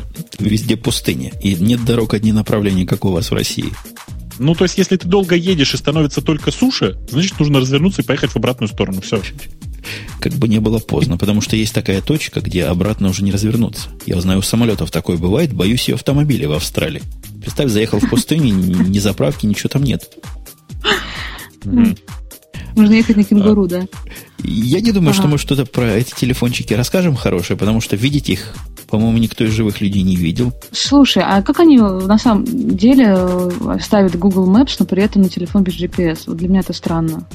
По 3G. А, а по селфону. Ну, да. по CLID позиционируется. По этим. А, Действительно, но, но это точно. А, для 3G, а для 3G там достаточно точно все равно триангуляция получается. У тебя же а, там же покрытие 3G, оно э, сильно более густо Плотно, требует ставить станции. Mm-hmm. Да. И поэтому, когда у тебя в условиях города радиус действия сотовой станции составляет порядка 500 метров, то вот триангуляция по примерно 6 из них Mm-hmm. А вот в данный момент я могу посчитать, у меня, по-моему, а, из окна квартиры видно 6 станций. Вот если попробовать э, позиционирование айфона, ну вот, в общем, э, этого вполне хватает, чтобы там грубо попасть где-то там с точностью до квартала. Вот uh-huh, ты здесь. Uh-huh. Учитывая, что GPS тоже дает плюс-минус 30 метров. Ну да, да, да. Вот То есть можно справиться без всякого GPS. Uh-huh. В принципе, да. В принципе, да, за, за 299 долларов-то. Ну да. Дешево и сердито. Слушай, я не знаю, как в руках я его, конечно же, не держала, но на картинке он выглядит как-то очень дешево. На картинке он выглядит как а, модель Samsung i600, кажется, она называлась. А, вот я такую держал в руках. Я был очень удивлен, привыкнув к стандартному а, прямоугольному, но в другом как бы направлении экрану? Экрану, вот который 240, 320 на 240, а, который, в общем-то, больше по высоте, чем в ширину. И когда я увидел противоположную, вот как бы развернутый на 90 градусов экран, я был действительно сильно удивлен, не очень удобно. А, но это, правда, там это было на Windows Mobile. Ну, а так, что, наверное, можно и этим пользоваться. Можно я Бобука спрошу? Да, Бобук, подожди, я, я Сережа спрошу а, сначала. Давай, подожди, сначала а, я... Стою. Скажи, а ты руки вымыл после того, как смотрел Samsung? Да это давно просто... было. Давно было, правда. А потом этими руками наверное. Слушай, Бобук, мне кажется, это Грей нам мстит. То есть это нам мстит за почти час начала шоу, когда мы говорили не знаем о чем. Теперь он начал про телефоны. Причем так сознанием дела, экраны вертикальные. Говорит, я уже давно ничего не понял, и мозг мой отключился. Так что я состоянием многих наших слушателей вполне понимаю в первый час нашего шоу. Ну, я, я-то вообще понимаю их давно, потому что я смотрю на этот телефон и понимаю, что таки да, таки Коган, а все остальное неважно. Какую-то пластмассовую фигню за 300 баксов. Отлично. Почему пластмассовая? Она блестит, значит, вполне может быть не пластмассовой. Ее Глянцевая пластмасса, знаем. Ее натерли сзади пастой Гоя, которая а Ты знаешь, да, есть такая дурацкая поговорка про пастой блестящие вещи. Пастой да, Гой натерли пастой специально. Специально натерли Гой пастой. Это, это факт.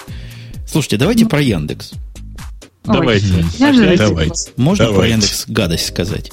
Слушайте, Яндекс, да, а, а что это такое у вас? Это, это вообще о чем?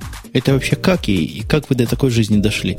Какой-то поиск по книгам, который поиск по книгам заявляется, и не является он поиском по книгам, да? А? А как? почему? Подожди, почему ты он скажи, тогда является? Ты мне, ты мне главное скажи, почему ты считаешь, что это поиск по книгам? Где это написано? Ну, называется Books яндекс.ру. И все говорят, что так. это поиск по книгам. И, насколько я букс перевожу, это как раз книги. А поскольку слово ну, Яндекс ну, есть, все... я как-то соединяю, что поиск по а, книгам. Это, это сразу поиск по книгам, да? Ну да. На самом а деле это поиск по Яндекс.ру это поиск по почте, да. А Mail Яндекс точно. А там нельзя искать по почте? Разочаруй меня еще и в этом. Не, ну можно, но плохо, кстати. Кстати, можно несколько. Это, это поиск книг. Конечно. То есть до поиска по книгам вы не дотянули. Максимум, что а вы зачем? можете искать по метаданным. Слушай, да? поиском по книгам ты можешь спокойно воспользоваться в большом поиске Яндекса.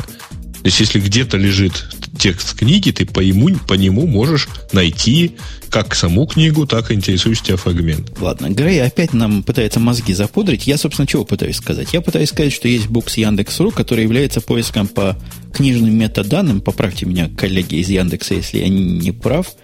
И каким-то каким-то подмножеством имхо, имхо.ру или имхо.нет, где можно книжки рекомендовать друг другу. Как это под множеством? Ну, функциональным, я имею в виду. Не, ну упаси боже. Нет, на самом деле э, к имханету, я понял, про что ты говоришь, к имханету это не имеет никакого отношения, то есть здесь все, наверное, сильно сильно проще, что ли, потому что им Ханет пытаются давать такие интеллек, очень интеллектуальные прогнозы на тему того, что же мне почитать. А, здесь, ну, как бы все очень-очень просто, и используется примерно та же модель, которая, знаете, ну, не знаю, как бы вам поближе пример-то вести. У Амазона, знаешь, есть такое, с этим товаром также покупают вот этот. То есть это без попыток сделать какую-то высоко, высокоинтеллектуальную вещь. Я вам э, скажу, э, дорогие друзья, эксклюзив. Значит, э, с моей точки зрения, конечно, сервис у нас получился так себе, и главная при, про, проблема этого сервиса заключается в том, что он, э, наверное, не, не очень доделан. То есть там очень-очень много вещей еще, которые нужно сделать, чтобы он стал по-настоящему полезным. Но одна очень полезная вещь там есть. Э, вот я сейчас нашел сходу тут приключения Незнайки. И его друзей. Да, и его друзей, отлично. Теперь внимание, внимание, самая важная фича для нас, для гиков и для вас, для варезников. Значит, открываем ссылку, вот я сейчас прямо в чат ее кину. Кто, кто не в чате, попробуйте найти приключения Незнайки его друзей. Теперь, внимание, открыли, открыли, значит, э, эту самую страничку книги и переводим глаза направо. Видим ссылочки, где купить, а выше, где почитать. И вот это, господа, намного более важно, потому что на самом деле это, конечно, вы понимаете, да? Сейчас я тебе врежу. Я тебе врежу, Давай. потому что раньше, где почитать, была ссылочка на Либрусек, который в смысле чтения всего, он абсолютно гибких принципов придерживается. То есть то, что все, вот Lip.ru или, или Books.ru, или все вот эти пошлют тебя купить или почитать в онлайне, с Либрусека можно загрузить. Так. И вы его убрали. Это кто? Как вообще? это убрали? Я, как? я вот Потом прямо, это первая же ссылка. Я, первая же ссылка. Подожди, может, я не то нашел. Я попытался искать Довлатова. Либрусека не увидел. Это ну, значит, что там а, нет Есть Довлатова, там вы как-то не проиндексировали, а Незнайка есть. Ха-ха-ха. Вы пираты. Да. Господа, вы пираты. Ну, началось. Так, подожди. Мы пираты, или мы Либрусек не нашли? Не, ну, одно из двух. Либо вы пираты, либо вы Либрусек не нашли. Но в обоих случаях вы виноваты. Э, я, прямо задумался, предложить знаю, альтернативный способ ведения, так сказать, этого сервиса. Дело в том, что книги это один из, может быть, даже самый популярный или один из самых популярных э, вещей, которые, ну, видов товаров, которые продаются в интернете. Продается или содержится в интернете. Вот поэтому, кстати говоря, Букс Яндекс.ру это подразделение Яндекс Маркета, по сути дела.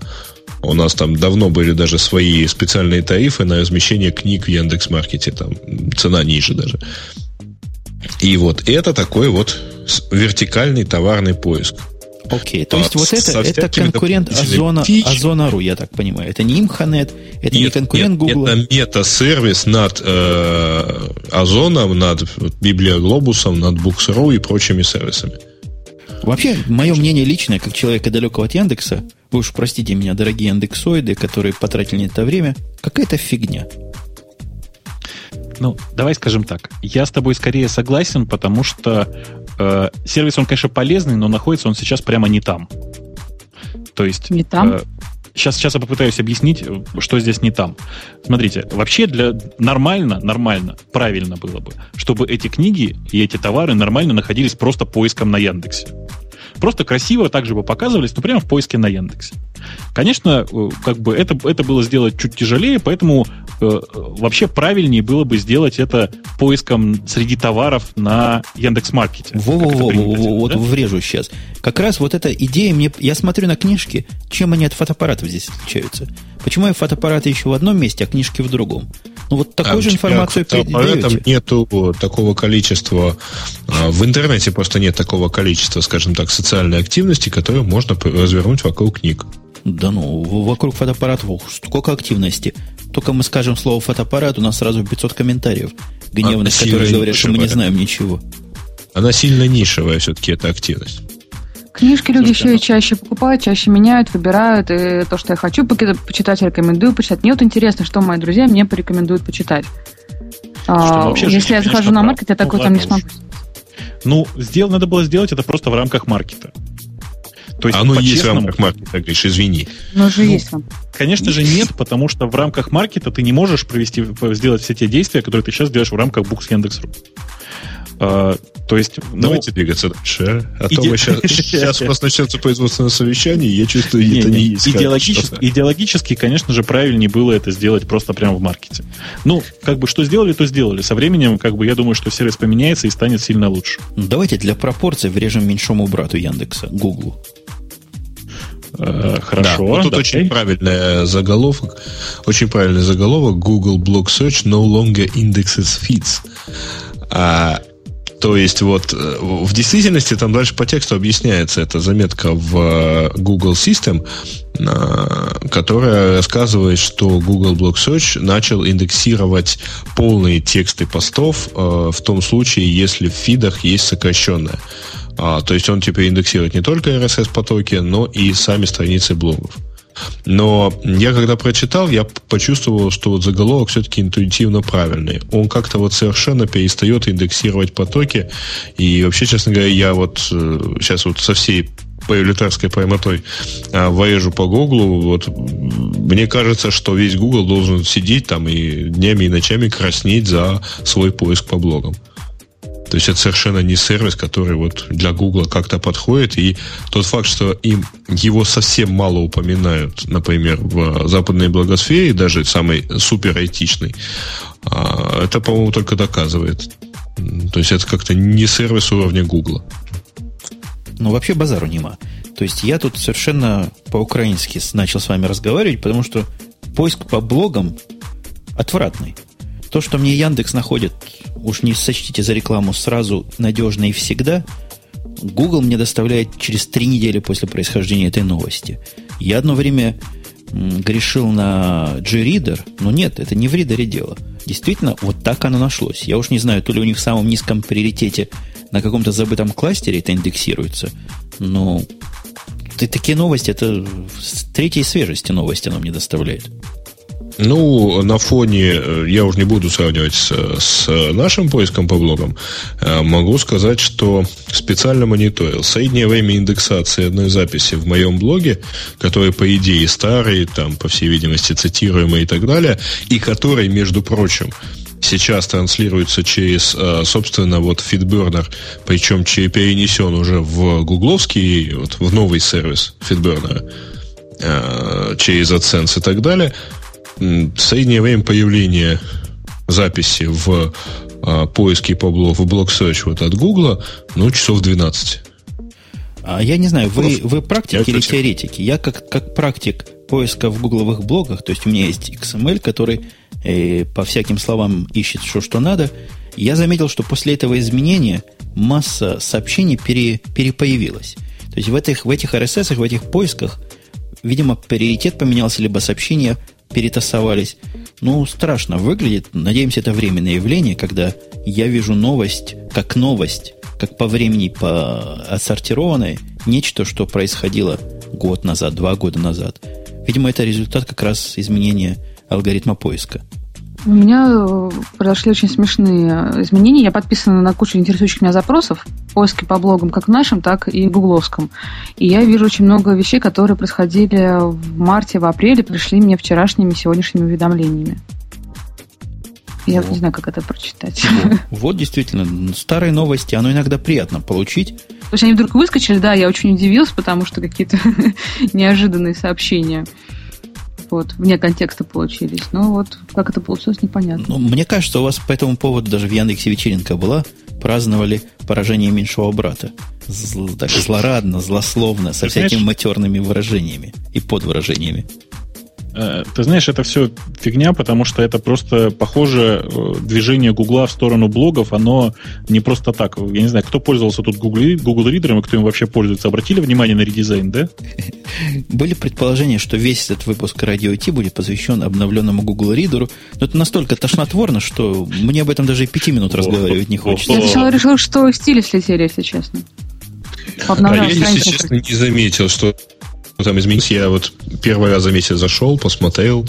Ну, наверное, раньше было как-то иначе, но поскольку я им не пользуюсь, то ни, ничего не заметил. Да не, а он выглядит теперь как программа, написанная на GWT, человеком, который про стили вообще мало чего понимает и не очень представляет, как кастомизировать. То есть дали каким-то индейцам, это такая моя теория, и они написали, как умеют. Вот такое они Слушай, умеют главное, писать. чтобы они исходники не потеряли теперь. Тут да, это важно. Но у них серверов много, где-то на одном из них останется на всякий случай. Ну, ты же помнишь историю, которую Бобука нам рассказывал? Как страшный инсайт. Как, как страшным образом в Яндексе потеряли все сорсы? Нет, нет, нет, как, как в Гугле потеряли, потеряли сорсы да. от э, Google Толка. А, да-да-да, что-то была такая басня. А, не, неужели кому-то Google Reader из нашей из, из ведущих понравился. Потому что должен понравиться по статистике. Когда читаешь Твиттер с моими 100 человеками, на которых я подписан, он чуть ли не поголовно нравится всем.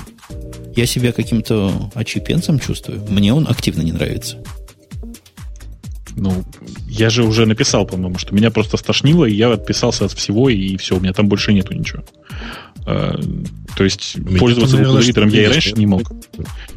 Я и раньше Google Reader пользоваться не мог, а теперь просто вообще просто, просто стошнило. То есть я, я не знаю, как можно было так страшно сделать. Ну вот наша прекрасная четверть. У тебя есть положительное мнение? Скажи что-нибудь нежное. А я такой извращенец, мне почему-то нравится. О, вот есть среди нас То тоже. есть с темами в почте я так и не смирилась, а Гридер мне почему-то в этот раз очень даже понравился. То есть э, я не, у меня не пропало ничего того, чем я привыкла пользоваться, зато появилась возможность убирать то, что мне всегда мешало. Всякие поля сворачивать влево и спокойно читать одним потоком. А, вот этот а, цвет, который сверху. У меня проблема, я не могу такой цвет назвать. То есть я его вижу, но что это за цвет я назвать не могу. Это такой голубо-серый или серо-голубой? Ну, так и я сказать могу. Но у него есть какое-то правильное название. Там какой-нибудь сиреневый, я не знаю. Это сиреневый, Лавалет? Нет, он точно не сиреневый, но он, да, он стремноватый, но как-то я научилась его не замечать, видимо. Во, вот мозг свой тренировать на вычленении элементов, это не то, что я привык делать с Google. Это то, что я привык делать с Яндексом, но не с Google. Ох, ах. Ну, а, ну, ты, очень ты, ты знаешь, на что я клоню по поводу Яндекса? Вот эти пять воп... вот это вот это в начале, да? Скажите что-нибудь про себя. Вот его навязчивое. Ну, как вы на Яру просите что-то про себя сказать. И пока не скажешь, не успокоитесь.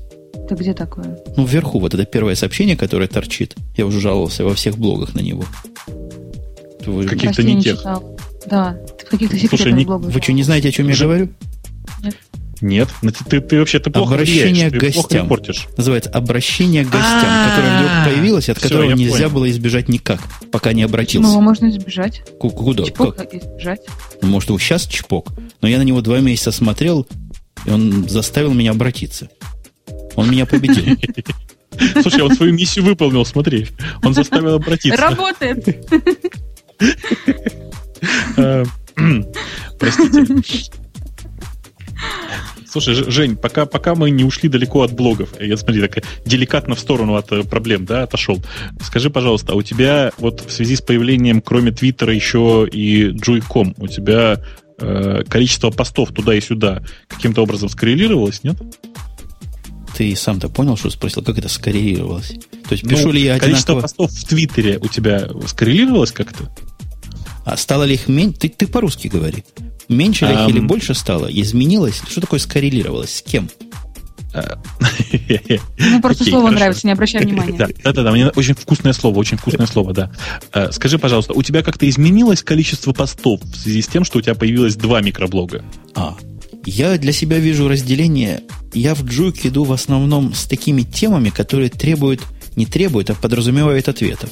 То есть то, что я не люблю в Твиттере, в Твиттере я не люблю прямых вот этих разговоров с собачками. Не то, что я их ненавижу, но они мне кажутся несколько неконцептуальными. Время от времени можешь себе позволить, но не основное. В Джуйке же, на мой взгляд, это как раз вот то. Вот там как раз отвечать, там как раз вести длинные разухабистые флеймы. То есть для флеймов я иду в Джуйк и для вопросов-ответов каких-то и То таких разговорчиков. Принципиально в Джуйке э, комментарии есть, понимаешь, нормальные комментарии. Не как в Твиттере, а просто комментарии к э, записи. Вот вся глобальная разница. И, а цель Бобука этим выпуском, вот этим упоминанием Джуйка, по-моему, довести его количество подписчиков до тысячи наконец-то, да? Ну, там что, откуда там тысяча? Положить сервис, да. Ну, там, понимаете, там довольно своеобразная аудитория сейчас, она очень забавная, и правда, если кто-то хочет вот поиграться в какой-то очередной микроблогинг, то туда очень интересно сходить.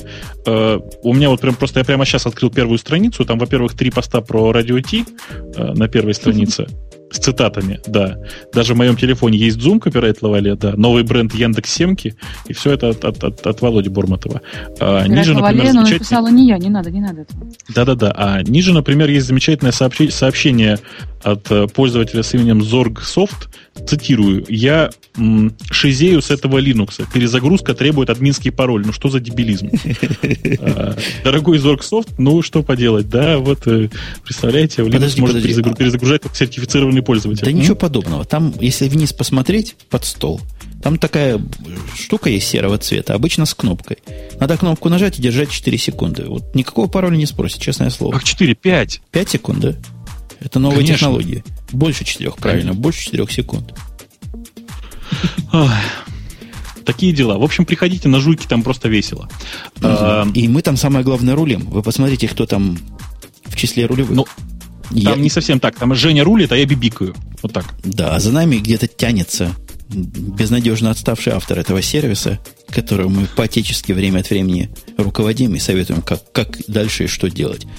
Первый, первый наш шаг выбросить э, перл оттуда, поставить питон 3К туда, правильно? И переписать все на PHP. Не, а, это а, а, всем, рискованно. А всем фреймворки на, на, на Java. Да. Обязательно. Да. Ну, я предлагаю потихонечку двигаться дальше. А если мы рекламу. На Oracle, да? На Oracle не, это слишком дорого. А, я говорю, мы рекламу Джуйки уже, в общем, по-моему, провели. провели. И, деньги свои отработали, предлагаю двигаться дальше. Причем да. совершенно безвозмездные деньги, виртуальные. Про JBoss 5.0 мы вряд ли поговорим, потому что как-то будет перебор. У меня по этому поводу тоже полчаса есть что сказать. Давайте про, про Son, Songbird. Поющая птичка, что ли? Ты ее mm. ставил, прости? Я ее поставил. Songbird. Я ее поставил. Э, есть, есть... У меня сразу какое впечатление возникло? Когда идешь на PodSafe Music искать какую-то музыку, там есть такой раздел «Навеяно» называется. Вот там какие-то mm-hmm. произведения, которые навеяны какими-то известными классическими. Вот глядя на эту птичку, вот навеяно iTunes. Ну, они этого не скрывают ведь даже. То есть они честно говорят, что это свободный клон iTunes. У меня вот э, несколько неприятный вопрос. Вот я сейчас попробую э, кинуть в чат э, картинку э, этого самого логотипа этого самого Songbird. Скажите, пожалуйста, вот обратите внимание, что такое у птички под хвостиком? Нет, у птички под хвостиком что? И почему она привязана и распята? Слушай, это какой-то даже намек на христианские какие-то вещи, ценности. Да, еще может быть, знаете, может быть, ее все-таки писали русские, это не птичка, а медведь, а кричит она привет. Ну вот, очень похоже. Дайте кому-нибудь эту картиночку-то. А, ты дал, да, уже? Дал картиночку. Я дал уже в чат, да. А, значит, если попытаться хоть немножко поговорить серьезно про Songbird, а, это такой iTunes для бедных или для, не знаю, для крупных почитателей, для крупных почитателей э, внешнего, внешнего вида iTunes, но принципиально использующих только open source. Э, никаких крупных, э, давайте скажем так, никаких крупных достоинств относительно iTunes у него нет, но разве что он немножко полегче. Несмотря на то, что он, в общем, написан на базе, на кодовой базе Firefox. На моем компьютере он загружается заметно дольше, чем iTunes, который у меня загружается дольше, чем у всех остальных – потому что коннектится к Apple TV. Эта штука без всякого коннекта с Apple TV позорно, дол- позорно долго прыгает, прыгает, потом появляется. Ну, у меня довольно быстро она запустилась. Я не знаю, может быть, это то ли по особенности моего сетапа, то ли твоего. Э, а может быть, еще потому, что, простите, iTunes я запускал на Mac, а Songbird на Linux. Э, тем не менее, как вы понимаете, пользователям Linux деваться некуда, iTunes там нет. Запускать ее под Вайном ну, некрасиво и как-то не педагогично, а под Linux Songbird работает просто отлично. Я, я, лично говоря, не пробовал. Для себя смысла запускать эту штуку на маке я не нашел, несмотря на то, что потенциально а, расширение, концепция с расширениями интересна. То есть, может, мы доживем до такого дня, когда там появится даже расширение или плагин, или экстеншн для подкастов. Сейчас подкасты туда никак нельзя загружать. Они как класс отсутствуют, что тоже немножко странновато в iTunes подобном продукте. Ну, там ну, еще и видео всякое отсутствует. Ту-ту-ту-ту. Э, видео отсутствует, но видишь, все-таки основное употребление iTunes это скорее проигрывание музыки, как мне, по крайней мере, кажется. Хотя ну, я, по-моему, использую iTunes только как синхронизатор для iPhone. А я это... его использую как базовую станцию для Apple TV что тоже Songbird мне в этом деле не помощник. Ну вот. А я его еще использую как, в общем-то, проигрыватель музыки, купленной в iTunes Store, и Songbird тоже тут никак не поможет, поскольку Apple, Apple DRM, он э, вряд ли прожует, как я понимаю, да? А, а у Лавале вообще Винамп, да? Да, Лавале и Винамп и легенький приблуды к нему, который просто позволяет прямо в браузере что-нибудь куда-нибудь нажимать. Слушай, Лавалеем, надо что с этим делать. Mm-hmm. Я, я понимаю, конечно, одна четвертая, одна шестнадцатая, но надо что-то с этим делать. С чем? Ты предлагаешь перевести на Macintosh? Я предлагаю перевести прежде всего с этой системы, основанной на File System Navigation, которая у тебя есть, угу. которую угу. ты считаешь единственно правильной. На, Я так считаю. На по-настоящему правильную систему, основанную на тагах. Ох. А.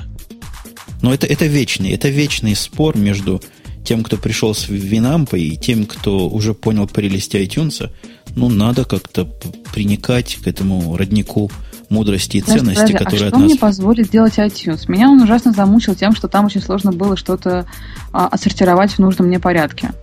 Это что означает? Ты сейчас что сказала?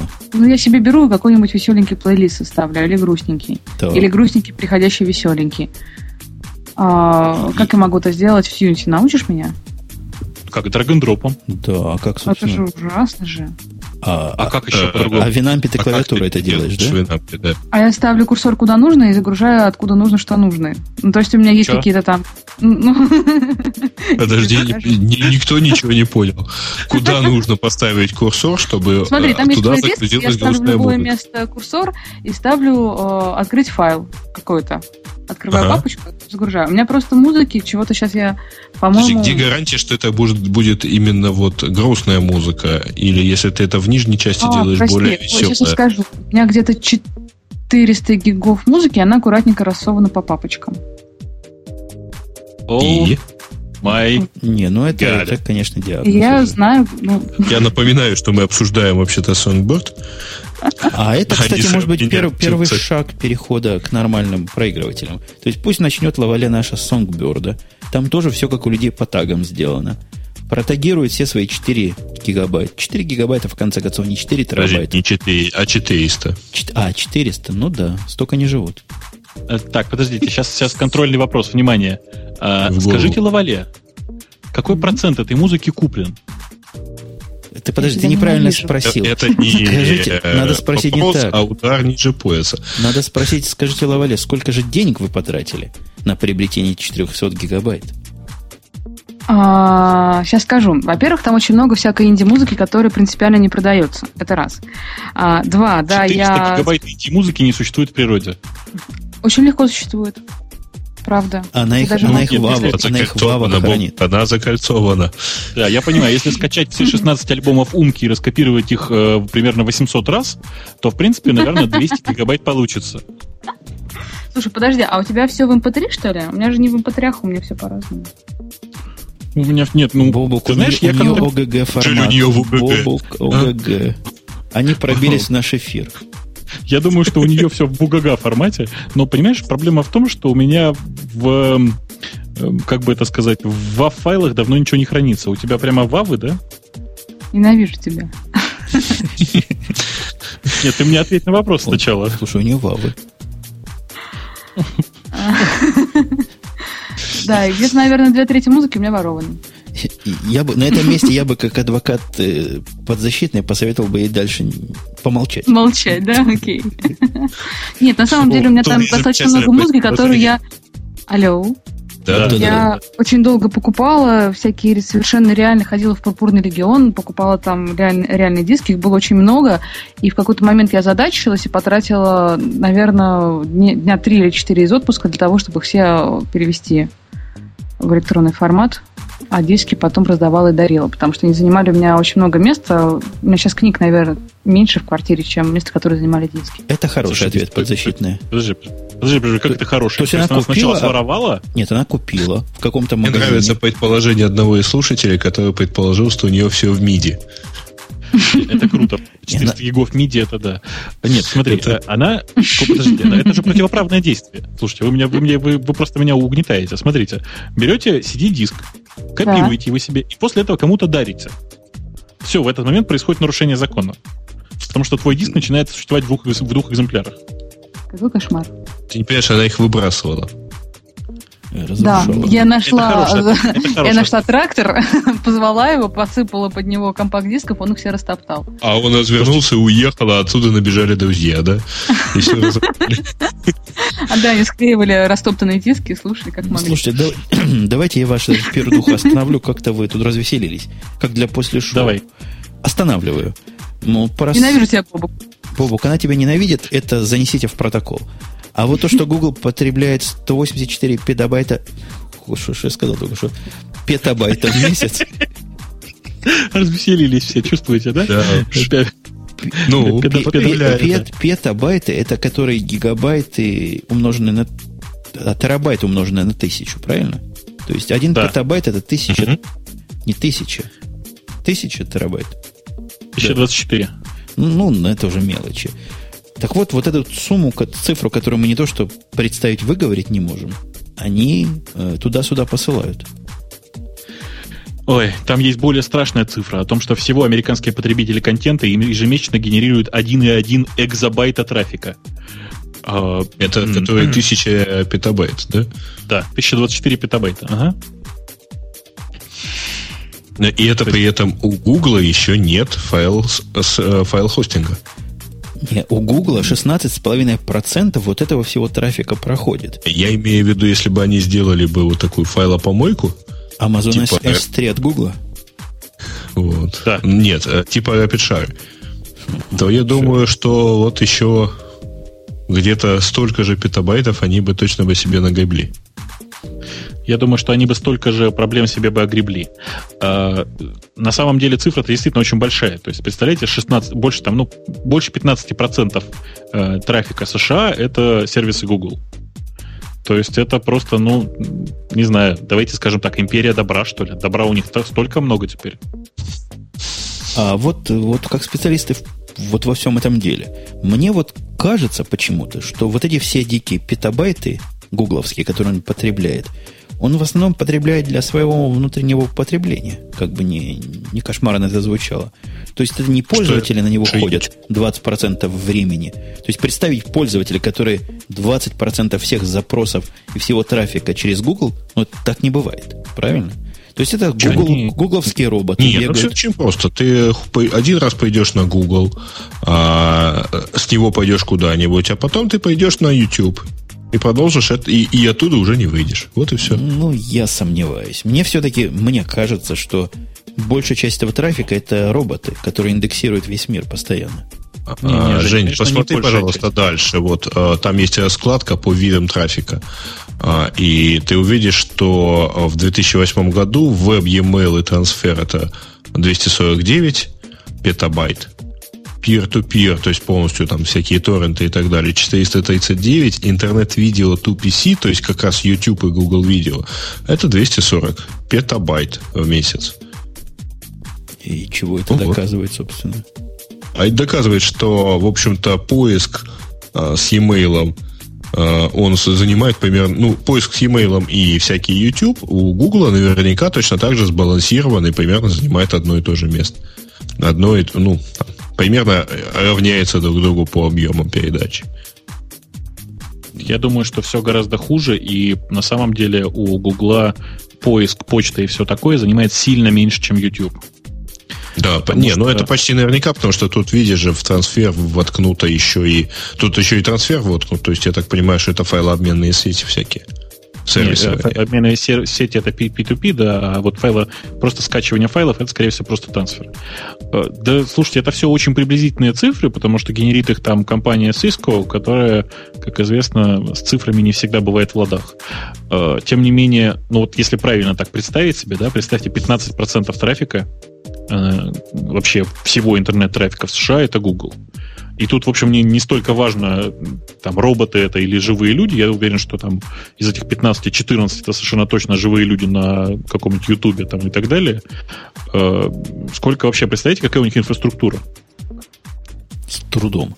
То есть не то, что с трудом, мы как-то обсуждали эти дикие тысячи компьютеров и эти дикие кластеры. Вы помните, была тема, я не помню, мы говорили или нет, о том, что Google какой-то какой суперкластер пытался сделать, и была у них сложность с тем, что при запуске этого расчета каждый раз вылетал один из дисков.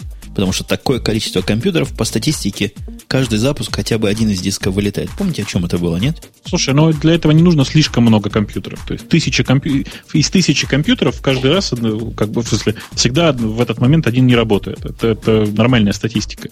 Это всего тысяча компьютеров. В реальной жизни, я думаю, что у Гугла одновременно не работают там 30-40 машин. Кстати, о Гугле. У нас есть с тобой одна замечательная тема, как-нибудь обсудить в подкасте, чтобы довести Лавали вместе с Греем до полнейшего э, чего, паралича, отзевания про MapReduce и все эти бигтейблы. Такая тема хорошая. Мало кто в этом Богатая, чего понимает. Считаю, да. да. Мы могли я бы... считаю, что тема богатая, ее нужно обязательно где-нибудь вставить. Вставить. И, и у, я сейчас я... как раз с апачевским продуктом а я этим разбираюсь. Я поставлю на место Eclipse, да. О, ты не можешь его себе поставить, это не, не технология, это идеология. Ну, Она Два, не мы, ему, мы ему дадим 20 компьютеров, и он поставит себе чего-нибудь. Ходуп? Ходуп? Какой-нибудь. Ходуп, хорошее дело. Ну, для... можно, да, можно. Big Table для, для бедных. Ну, ну чего, мы дальше идем по... Мы удивились по поводу Гугла. А есть такие данные по, по их старшему брату? Или это закрытая информация? Ты знаешь, я боюсь, что просто статистики по России по трафику как бы у меня нет. То есть я примерно представляю себе, сколько сейчас, э, причем тоже не могу сказать, сколько генерится в год, наверное, могу себе представить там ширину каналов. Вот. Mm-hmm. И на самом-то деле мы в инфраструктуру российских сетей уже примерно уперлись. То есть в Штатах с этим чуть-чуть лучше, у нас, в общем, чуть-чуть похуже, прям скажем.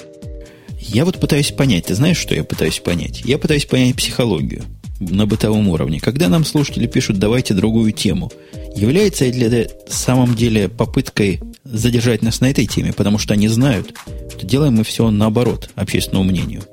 Или они не так глубоки?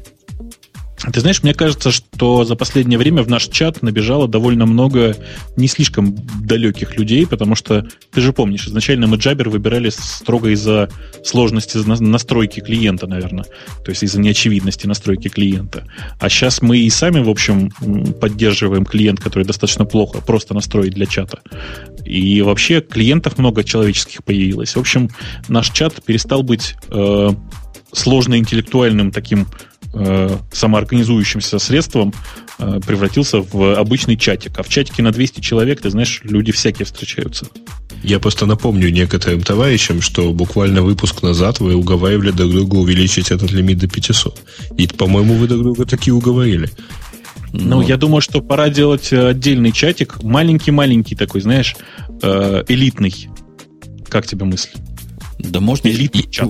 И, и там распространять еще отдельный адрес, по которому это же самое шоу одновременно можно слушать в гораздо более богатом варианте. И с гораздо большими подробностями. Да, но тогда туда надо вход, говорит, да. вход делать платным. Ребят. Да, в этом особом варианте еще Бобук чаще говорит порно, а Лавале чаще смеется. И постоянно говорим на этом фоне про JBoss. Тут у нас были требования. Настоящее порно. А как по поводу того, что ваши закрыли наших? А? Ну, ваши. Ваши. Был такой сервис Pounce. Слыхали? А, На мой взгляд, мертворожденный с самого первого своего дня, но был. Был, был, был, и некоторые даже живые люди им пользовались. И вот вы его раз, разломали. То есть мои вы, бывшие соотечественники. Не ты. Грей, ты не виноват, это они. Нет, это, это, это ваша контора. Какая наша контора? Это ваш Носик со всем своим LiveJournal ом. Нет, ты перепутался. Не, не, я, я Начинаем не рассказывать. Значит, Давайте. действительно, Six Apart это контора, которая основана двумя э, людьми, э, мужем и женой, э, Бен и Мэна Трот э, их зовут. Они изначально написали Movable Type, такой популярный движок, это было в 2000 году еще. Потом они а, сделали сервис для ну, таких хостед блогов э, э, под названием TypePad. Потом этот сервис внезапно достаточно купил Life Journal, который тогда был, по-моему, готов просто продаться кому угодно под тяжестью своей инфраструктуры. Потом они на этот Live Journal на права на кириллический сегмент продали вот как раз компании СУП. Потом они ему продали вообще все, весь Live Journal.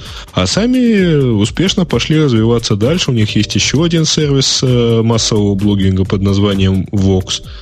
А, ну вот теперь купили еще и вот этот самый Pons и собираются, вот его собираются закрыть. Ну и, они в общем... купили, по а, сути, людей. А, ты знаешь, они, по-моему, купили а, просто, поскольку они продолжают очень активно развивать свой Movable Type и продолжают развивать свой TypePad, а, то есть вот этот массовый сервис, они, по-моему, просто купили идею микроблогинга вот с интеграцией туда, ну и да, какое-то количество умных людей, которые это смогут сделать. Хотя mm-hmm. я думаю, что, честно говоря, у них вполне достаточно своих разработчиков, там есть очень большое комьюнити, которое пишет всякие плагины и так далее. А, у них вполне хватило бы собственных ресурсов, чтобы микроблоги реализовать вот у себя. Нет, ну, там, в общем, общая там всякая синергия планируется, видимо, и, возможно, возникнет. А никто не в курсе, почем? Че почем? Ну, почем? Продали почем? Почем продали? Э, внутренние слухи, которые тут в чатике вокруг Паунса крутятся, говорят, что продали банально за акции. Прямо стыдно. То есть за бумагу продали. Да, ну, цены, цены не называются, но говорят за ну, акции. В общем, явно вторичный сервис с хорошими разработчиками купили для всякой там полуинтеграции, полупоглощения, ассимиляции, все такое. Бобок, может, мы им туда наш джуик продадим? Раз они все покупают. Возьмем немножко акций. Мы там с тобой рулим. То есть мы в совете директоров практически. В совете директоров, это ты хорошо сказал, да. И можем посоветовать директорам все, что угодно. Я согласен с тобой, да. Может, и нас за бумаги купят. Я думаю, мы за 30 миллионов бумаг согласимся. Хорошо бы, чтобы зеленые были бумаги, но... За 30 миллионов каждому. Кажд... Хорошо, хорошо, уговорил каждому. Давайте более... 30 миллионов бумаг? Да. Давайте более слуховые слухи тронем. У меня уже давно чешется язык по... Как это называется, когда язык чешется? Поболтать. Но это слишком когда, простое. Когда, когда язык чешется, надо почти. На третьем часу шоу тебе захотелось поболтать. Захот... захотелось поболтать о том, что Apple пойдет на поводу вот этого кризиса, на поводу которого мы пошли с самого начала, и выпустит всего много и дешевого. Че? 99 долларов. А, iPhone, который злые языки называют iPhone Nano, и 500-долларовый нетбук. 600-долларовый, да, Apple нетбук, который но, но, будет в самом деле не ноутбуком, а нетбуком. Вот что-то такое крутится просто у всех на языке. Из разных источников приходят такие слухи. Как вы оцениваете достоверность iPhone Nano? Я оцениваю, сразу скажу, как близкую к минус бесконечности. Ну ладно, хорошо, я буду где-нибудь там таким, знаешь, нейтральным человеком скажу, что я оцениваю близко к нулю. Как тебе? Подожди, подожди, iPhone Nano это как? 99 долларов. Совсем маленький, например, а. урезанный, меньшим экраном, а, там, без камеры. Менее блестящий. Далее, да. Я думаю, что да, это, в общем, даже не то, что близко к нулю. Если она и близится к нулю, то точно с отрицательной стороны. Э, вот как завернул. Э, нет, там совершенно никаких э, шансов, по-моему, у такой идеи нет, потому что у айфона, во-первых, есть определенные недостатки, и следующая модель, скорее всего, их будет решать угу. и добавлять всякие новые вещи. То есть там, наверное, будет. А если представить себе следующую модель, ее можно представить как там, действительно следующую вот в плане развития. Более интересная фотокамера, там, может научиться видео записывать, может там дополнительные какие-то еще вещи. Но вот, наверное, так будет. И урезать даже с точки зрения ценовой нет никакого смысла. Потому ну, подожди, что... подожди, почему нет смысла? А чтобы конкурировать с самым популярным на глобусе России телефоном 5800?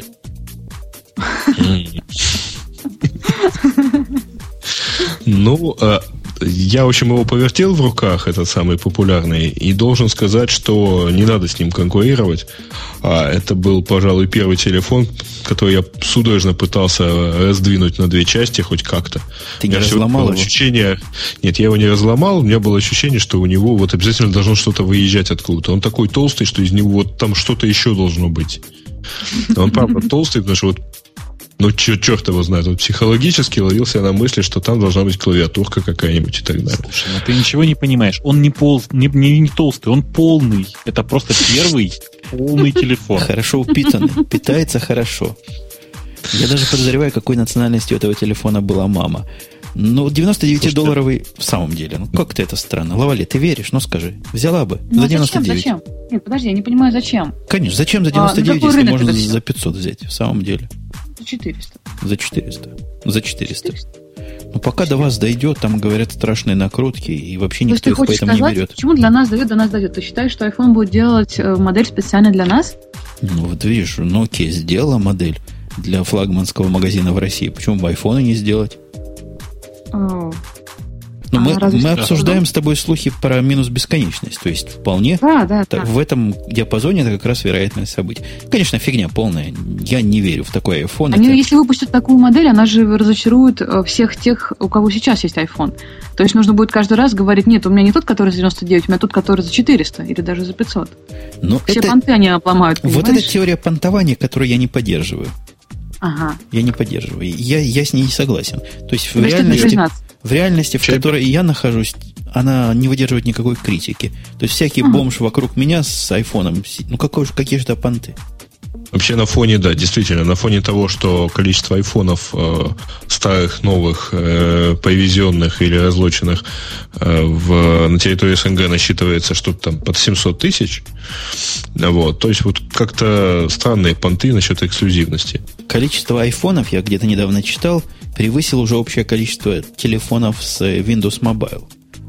А? Нет, это, это вот это явно заврались, потому что число телефонов с Windows Mobile еще год назад оценивалось в 14 миллионов. Но я не уверен, как при, может в последнем квартале продали больше. Как где-то оно а, что-то превысило. За последний квартал, да, возможно.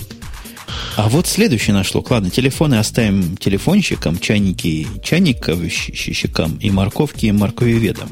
У нас есть Apple Netbook, который я считаю более чем вероятный. То есть вероятность, в моем понимании, появления 600-долларового ноутбука, э, а тут слухи конкретные ходят, 10 с чем-то дюймов экран, и, все остальное вполне рабочее. Вот этот девайс я бы дал м- 3 из 10, что выйдет. Ну, лично мне хотелось бы, чтобы это был аппарат типа вот этой э, таблетки от Nokia N810, например. Пусть он будет 8 или 10-дюймовым, вот таким вот очень большим айфоном, ну там без модуля сотового телефона. Вот, как вам? Зачем? Это Зачем? было бы перспективно. Ну, это такой большой таблет PC, э, в том числе. Вот. То есть это такой большой смартфон, не смартфон даже, большой, да, наверное, ноутбук. Своеобразный, вообще без Как они называются? OPC, вот эти все, которые маленькие, но полномочные. О, да. Вот что-то вот такое вот, э, не знаю. Я не верю Я в бобуковскую идею большого iPhone. UMPC. UMPC. Ой, простите. Да, UMPC, потому что OLPC это One Laptop Per Child. А, а, ну-ну-ну. Так вот, я в твою гипотезу, я знаю, что ты сейчас скажешь. Ты скажешь, что большой iPhone наше все, и я не верю то, что Apple выпустит вот такое, потому что это слишком ожидаемо. Я бы на их месте выпустил нечто, я даже не знаю, такое же, но с лазерной клавиатурой, которая рисуется на столе или на потолке, или прямо в мозг. И абсолютно никак не реагирует на нажатие, из-за чего абсолютно неудобно. Не, ну серьезно говоря, вам не кажется, что Apple стали предсказуемые в последнее время, слишком предсказуемые? Если раньше мы в первые годы этого шоу не попадали практически никогда в своих прогнозах, то последний год мы попадаем настолько точно, что диву даешься за нашу, за нашу хитрость и предсказуемость, их предсказуемость. Диву даешься э, относительно того, что невозможно угодить, так сказать, товарищам гикам. Когда Apple не делает то, что они просят, они возмущаются и говорят, что Apple зажалась. Когда она начала делать то, что они просят, то как-то вот слишком предсказуемая Apple стала, да? Слушайте, ну я бы Диву, конечно, не дался. А, возвращаясь к теме, что вы, собственно говоря, паритесь? Дайте мне такую же, но с перламутровыми пуговицами это называется. Ну какая разница, есть клавиатура, нет клавиатуры. По мне так не надо никакой клавиатуры, мы и так все обойдемся. Если надо, воткнем беспроводную обычную вот такую wireless. Ну да, и по телнету зайдем уже. А вы видели Конечно шикарный, же. шикарный по, по поводу воткнуть клавиатуру, ты меня просто навел на мысль. Шикарный мод был для айфона на Engadget, по-моему. Как смотреть iPhone, не держа его в руках в самолете. А, да, отлично, отлично. На первую страницу. Надо взять вот этот пакетик, куда, когда вдруг ты больной, да, называется, когда ты сик, ну, когда хочется туда по это самое, да, да, да, да. Вы, вырвать из него дырочку вот такую и засунуть туда iPhone. И прицепить это дело к, к подголовнику впереди стоящего сиденья туда засунуть получится у тебя вот такой вот крепляло и держало. Но там все подробности технологические, как это делать, можно, всякому доступно. Ой, очень удобное средство. Я считаю, что причем концептуально важно вообще брать именно тошнотный пакетик и, и, и обязательно в нем делать две дырочки. Одну для наушников, потому что иначе ты будешь мешать, мешать окружающим, а вторую выгрызать большую дырку под экран. Очень удобно. Ну да. По поводу наушников. У Apple есть наушники новые, которые не новинка. Но вот, вот они вот только появились в продаже. Я как человек, страдающий комплексом, не нашедшего свои наушники большую часть года, наверное, попробую их купить. Подожди, подожди, подожди. Я, я, я не понимаю. Не носящие наушники ты по принципиальным соображениям не, не, не, не, не, не нашедшего свои наушники. А, не нашедшего свои, свои наушники. в смысле, которые тебе больше всего подходят? Ну, Или вот, ты их потерял? Не-не-не. На сегодняшний день мои наушники это шуры вот этой новой серии. Но иногда хочется чего-то попроще, что не так замысловато вокруг ушей закручивать. Я не знаю, вы в курсе шуров или нет, их мудрено одевать. Нужна привычка, буквально как при сборке-разборке автомата, чтобы их туда засунуть правильно. Иногда хочется что-нибудь раз такое простое в ухо сунуть. Может быть, Apple и, и будут как раз на это дело затычки. Ты знаешь, я тут перепробовал, у меня побывали вот буквально недавно AKG, такие просто стандартные вкладыши, а, такие, ну, где-то в районе 50 долларов, по-моему, стоят. А потом э, попробовал и купил э, как, как, черт подери, они называются, что Superfly 4, кажется, компания, по-моему, Ultimate Ears. А, то есть такие абсолютные уши. Это э, такие затычки, то есть изолирующие наушники, вот очень похожие на Apple. А, их втыкаешь, вообще ничего не слышишь. Вот изоля... изоляция там идеальная. И чем глубже себе ты их умудришься засунуть, тем лучше у тебя всякие басы и прочее, и прочее. Боже мой, вовремя остановиться главное. А то придется ходить Ничего, их можно потом за шнурок вытащить. Но а. проводок не весь засунешь, конечно. Это если ты туда шнурок не засунул, по совету Грея, глубоко. Извини, весь шнурок туда точно не засунешь.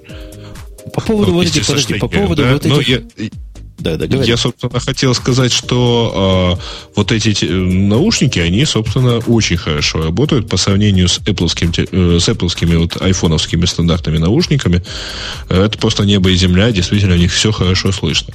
Слушай, я, наверное, не этот самый. Я, наверное, человек, который не догоняет, потому Но. что Apple не больше всех любит. Но у меня вот такого типа наушники были э, приложены к моему телефону, прошу прощения, Sony Ericsson еще года два назад. И басы были замечательные, все остальное было вау. А, ну, для меня это нормальные наушники, я привыкла пользоваться именно такими наушниками. И в а, ты говоришь про вкладыши. Ну, не про вкладыши, а вот про, про такие... формат, да. Изо- да. Изолирующие. А, да. нет, ну тут э, в действительности они тоже внутри себя отличаются, потому что вот то, что я купил, это как бы средняя модель. Там есть э, Superfi 2, 3, 4 и 5. Разница и 5 у них? А разница у них от э, примерно 100 долларов до 400. А, кроме цены? А, ну, поскольку сильно пробовать эти все вкладыши все-таки а, не совсем получается, но вот по виду, те, которые самые дорогие, у них там чуть ли не сабвуфер, похоже, встроен в уши. А, то есть там вот то, что на экране, вот примерно вдвое или в, полтора, в два с половиной раза больше, вот этот блок висит за ушами, такие мощные. Но вот я даже не рискнул послушать, не дай бог понравится, придется покупать. А, они для ушей не опасны? Э, в смысле? Для слуха. А? Не, ну слуха опасен. Да-да-да. Бобок, мы тебе напишем. Нет, для слуха они ну, опасен, опасны не сами наушники, опасен уровень, который ты выдерживаешь. А они очень, они действительно очень здорово изолируют э, звук. И, в принципе, получается даже обходиться меньшим уровнем. То есть, вот, э, я не знаю, как это будет в московском метро, надо будет попробовать. А, или в киевском. А, как оно там слышится. Но, идя по улице, держишь сильно меньший уровень звука, чем по использованию вкладышей, например. А вообще у меня, у меня гораздо более потребительский взгляд вот на такие бытовые наушники. То есть у меня есть очень придирчивый не взгляд, а вслух на наушники для студии. И тут, конечно, бескомпромиссно надо ходить. И я в эту сторону вам рекомендую посмотреть, господа коллеги, на новые, на новые Pro от Sennheiser, которые заменяют нашу с тобой, Бобук, любимую модель 280 Pro при двухкратной цене. 380 Pro, по-моему, называется. Но вот что касается бытовых наушников, мне кажется, если они не очень плохие, они должны просто как минимум год прослужить. Вот такое у меня к ним претензия. То есть я не говорю о этих, которые к риверам прилагаются, вот такие за 5 долларов, там понятно, высокие, низкие. Я говорю про нормальные наушники. Класса, ну, как минимум, шуров сотых. И особых претензий я бы к ним не предъявлял. То есть слышно там нормально, лишь бы не рвались. То, что вот не терялись, это тоже, конечно, требование, но как? Как его реализовать? Нет, все, все современные наушники, они, в принципе, делаются на одном и том же шнуре, э, и все эти шнуры, к сожалению, очень-очень слабенькие. Э, чем дороже наушники, тем лучше к ним делают шнурок. Лучшие шнурки из тех, которые я видел, это, ой, если я не ошибаюсь, эти мотики R6, то есть такие совсем-совсем глубокие вкладыши. Э, и у них был просто зашибательский проводок, он прослужил у меня года, наверное, два. Потом тоже точно так же скончался, в смысле перетерся. Они ломаются на местах изгибов, и тут, по-моему, ничего не сделать. У них, видимо, время жизни один год, хотя к шурам дается пожизненная гарантия. То есть, если не лень, их можно менять постоянно. Мне обычно лень. Наверное, они на это и рассчитывают. Я их один или два раза поменял, а потом просто не стал заморачиваться с этой процедурой. Ну, это, это у вас там, простите, на них целый год, а у нас как-то с этим тяжело, как ты понимаешь, с, с гарантией, по крайней мере, если ее перетирают физически, в смысле, если она перетир, перетирает шнурок физически чисто, то фиг ты что потом поменяешь. Ну, это самая бытовая, бытовая поломка. Так они ломаются. Но вот если глянуть на Apple наушники, они действительно засовываются в ухо. И по слухам тех, кто их купил, я, видимо, вскоре тоже буду таким, говорят, хороший теплый звук дают – и четкие низкие, и хорошие высокие. В общем, все у них в порядке при очень достойной 70-долларовой цене. Ну, вкладыши вообще лучше всегда. Э, то есть не вкладыши, а вот эти изолирующие наушники, они вообще... Затычки это называется, да? Э, ну да. а они всегда лучше вкладышей. Ну вот сказано, что это не просто наушники, там еще микрофончик есть, то есть можно в iPhone воткнуть и разговаривать, и есть пульт. Ну, то есть, я так понимаю, две или три кнопки, сколько там может быть на пульте, который почему-то не работает. Apple пульт с Apple же наушниками и с Apple же аппаратурой пока не функционирует. Ну вот, э, не знаю, за наушник, за микрофон, конечно, спасибо. Я сейчас выгляжу как идиот, когда по звонке вытыкаю одну пару наушников и втыкаю другую. Ну, потому что стандартные наушники не имеют микрофона, например. Ну, не, не, не, она стандартные как раз имеет, но слушаю я вне стандартных. Вот. Потому что они лучше. Да, потому что звук лучше. Да-да-да. Слушайте, но на самом деле э, для компании Apple наушники уже очень-очень давно поставляет компания Sennheiser, э, и она, в принципе, такой общепризнанный производитель среднего качества для бытовых наушников. Э, и рассчитывать, что там все будет просто совсем-совсем шоколадно, конечно, нельзя. При этом, на самом-то деле, я тут читаю апдейт в том же самом посте на Engadget. Говорят, что Play, стоп и всякое такое работает, микрофон работает, не работают кнопочки, кнопочки тише громче на, на пульте. Mm. Так что, в общем, все не так страшно. Да? То есть, да, видимо, что, вскоре они какой-нибудь апдейт выпустят очередной. 2.2.2.2.2.2.1 3, 4, 5, и все заработает. У нас есть еще хороших тем, много и разных, которые, У нас еще темы пользователей есть. Да, которые, по-моему, нам даже не стоит и пытаться. Например, 10 Apple продуктов, которые не вышли. Или 10 лучших международных продуктов, которые меня расстроили отсутствием в этом списке России. А ну, потому что расстроили. это фигня какая-то, а не 10 интернациональных, лучших интернациональных продуктов. Ну, один там был и, действительно и нормальный. Тем пользователей. Да, про молоко там было нормально, а все остальное действительно... Ну, и Зоха был нормально. Но это оставим мы все эти разговорчики, видимо, на другой раз. А пока, пока если у Грей открыты темы пользователей, я предлагаю тебе не забывай их представлять. Да, первый вопрос. Бобу Грей, что это? http vt.wt.yandex.ru Гриш, что это, ты в курсе? И почему там буквы Сейчас F нету в конце? Бобук, почему там нет буквы F? Ты, ты понимаешь, да, о чем я? Я пытаюсь понять, что это. А, ну это веб-транслятор, этот самый веб-транслятор. А, понятно, да. Ну, вы это... это не сам поиск в действительности. То есть вы хорошо ответили, Нет. все все поняли. Это средство для... Да. Это мобильное Знаете, средство У нас для, есть веб-поиск, да. да, который ставится в том числе на порталы мобильных операторов. То есть, например, МТС в России и в Украине э, поставил такой поиск ну, на свои порталы. Если вы ищете с, с мобильного телефона что-либо, вы получаете вот эти результаты, ну, там определенные результаты поиска. А при этом, если в поиске нашелся сайт не э, веб-версия сайта, а просто обычная, то ссылка на него оформлена через вот такой веб-транслятор, который э, дергает, э, собственно, страницу с оригинального сайта и переформатирует ее под веб-браузер. Ну вот. И все. Народ, видимо, усек э, э, ссылочку и обнаружил непонятную формочку. Что бы это такое было бы, да? В общем, пример, примерно так, да. Это простое средство для трансляции из HTML в WAP в нормальный. Насколько э, нормально может быть WAP, простите. Угу. Ну, крути, так, следующий. Давайте, давайте быстренько дальше. Следующий это Python 3.0 проехали. А Nokia анонсировала телефон N97. Имена, имена, имена. А, значит, про а, а WT это был Аляска, про а, Python 3.0 это Федор. А, и Inlanger сообщает, что Nokia анонсировала новый флагман телефон N97. А, видели или рассказать, что это такое? А, телефончик представлен на Nokia World в Барселоне.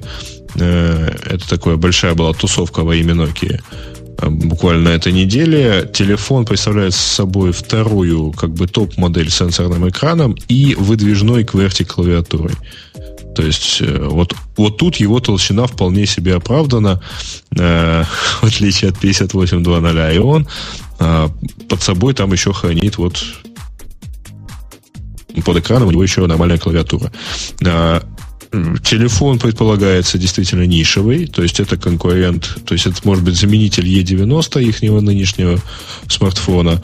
Э, телефон явно нишевый, потому что он бьет там по всякому андроиду, то есть G1, э, и кто там еще есть с выдвижной такой же кверси клавиатурой, там у HTC есть такие модели и так далее. Будет он, по-моему, дорогой относительно, то есть где-то под 1000 долларов. Ну вот, и сенсорный экран, все такое. А, угу. мы, мы с Бобуком тоже можем сказать в этой ага. теме. Угу. Ну да. Мы согласны. Сенсорный экран это круто. Что там у нас следующее было? Ты знаешь, есть? у него, кстати, после привычки к э, экрану айфона, вот эти все сенсорные экраны без мультитача, они, в общем, выглядят как-то непонятными. То есть, в общем, я и на Palm мог, на, на Palm Treo мог тыкать пальцами в экран и обходиться без э, э, стилуса. То есть редакция не понимает, не понимает ничего. А вот да. редакция в моем лице не понимает... Я думаю, что нам это именно Муртазин и скажет, что редакция ничего не понимает. Слушайте, редакция, которая здесь, а почему вы сломали Яру в Маке? Я уже спрашивал этот вопрос. Или, или нет? Или Че? я просто матерился? Ну, у вас страница Яру, которая конкретно просто Яру. Яру. Да. А, не, Upotun Яру. Так. Она не загружается до конца уже последний, наверное, месяц, месяц, полтора. Ты в Safari попробуй это загрузить. Это явно твой какой-то. А, нет, он не до конца. А, Гаиш, там же идет. А, чат, там же чат, чат, да. У тебя просто показывает прогресс-бар постоянно, это да. Но в действительности у тебя там просто сидит э, как бы резидентный вот этот веб-чат постоянно в браузере. Ужас. Ну, черт, Ужас. как это назвать? Ну, это отвратительно черт. выглядит. Другие, Я... другие люди умеют это делать, останавливая загрузку. Слыхали про Аяксы там такие... Так это Аякс мы делаем. А вот такой Аякс, который вы запускаете до того, как загрузилась страница. Ну, вы просто орлы. Вы просто молодцы. Нет, да, ты не есть, понял, ну, мы его не заканчиваем. Ты, ты если посмотришь внизу вот эту вот активность всякую, а, там постоянно увеличивается число элементов, которые предстоит загрузить. То есть там постоянно вот работает. Два часа продержишь, будет там... Да, у меня постоянно стоит 100 из 101 айтема. И вот так стоит. Да. А дальше а потом будет 200 из 200 из 201, да? Ну, то есть это, на мой взгляд, это не фича, это баг. Но если вы хотите сказать, что это фича, ладно, я... Жень, я на самом деле там вся хитрость заключается в том, что ты просто э, других веб-чатов, написанных с технологией Comet, не видел. Знаешь, как Comet работает? Не тот, который моющее средство, а тот, который комплимент к Аяксу, так сказать. Нет? Вот так он гнусно работает, как я здесь вижу. Значит, если очень вкратце, как работает комит? Он вместо того, чтобы раз в какое-то время опрашивать какой-нибудь URL, ты, грубо говоря, говоришь, а дай мне вот этот URL. И сервер, он как бы тебе сразу не отвечает, а ждет, ждет, ждет, пока с той стороны не появится какая-нибудь информация. Например, когда тебе сообщение не придет. Тебе сообщение пришло, он тебе бум туда, и все. Представляешь, какая экономия на трафике? Ну, таким же, кстати, образом точно работает и наш веб-чатик, между прочим. То есть сервер придерживает ответ, пока у него нечего ответить. Ну, так вот, что ж вот, ты возмущаешься? Ну, нормальные люди как бы это скрыли где-нибудь бы, сделали бы на JavaScript, в каком-нибудь Так это на JavaScript не сделано. Просто не получается, не умеет браузер так. Safari просто браузер. это показывает. Э, мы, кажется, придумали способ, как это хитрым образом скрыть, но это будет не совсем прилично. Ну, грубо говоря, давай я вкратце скажу, если в фрейм это запихать, ну, да, то, так, наверное, так наверное, он это спрячет. просилось, да. Mm-hmm. Да. Если оно блокироваться не начнет. А не, не Songbird, э, мы его осветили, в принципе, от Бормотова. Э, Красный Еж сообщает, что вышло два медиа топа и бокс от Asus с интерфейсом HDMI. Ну, то есть это десктопы э, нетбучного формата или, или нетбуки десктопного формата. Вот такие вот вещи. Ну, то есть я, я так подозреваю, что это такие вот устройства, которые больше напоминают Mac Mini, подключенные к большому экрану. Вот, ну и пользуйтесь. Ну, сами и пользуйтесь, ага. Эм, дальше там что-нибудь еще есть или уже закругляемся? А, Google Reader PowerShell. А, DirectX, да, DirectX 10 не нужна видеокарта, сообщает нам. А, ну, дальше Красный Еж опять-таки рассказывает, что IBM предложила пользователям рабочий стол без Microsoft. А, Ганнибал а, сообщает об выходе Opera 10 Альфа. Господи, мы и бету-то не всегда освещаем. Ну и... Слушайте, вот, пожалуй, все. Ну, кроме... А, вот падение доли Windows, интересная штука. Слушайте, о, о падениях. Даже не долей. А это одному, мне кажется, что у нас чат упал, да? Чатик упал. Не, не одному. Не одному тебе кажется. Не он не то, чтобы упал, он постоянно вылетает и вылетает обратно. Да. Да, там Сван уже засучил рукава. Угу, хорошо. А то я просто обратил внимание, что наша программка радио Ти перестала. Оказывается, не она виновата. Не одна она, во всяком на самом деле, Да, на самом деле это мы виноваты, потому что вообще три часа на шоу это, по-моему, перебор. А мы близимся Нет, к этой ну, цифре. не три часа, мы успешно дошли до двух часов 30 э, минут. это, не, а, это не с начала моего слова «кат». Есть ли у нас еще что-нибудь? Что-нибудь такое, что мы не, мог, не можем стерпеть? Mm. Я, у меня есть, что мы не можем стерпеть, но оно требует окончания шоу. Лавале, будут при, при, при ты, ты, ты меньше всех сегодня говорила, потому что потому что позже всех пришла. Поэтому тебе последнее да. слово. Разрешишь нам распустить слушателей по домам?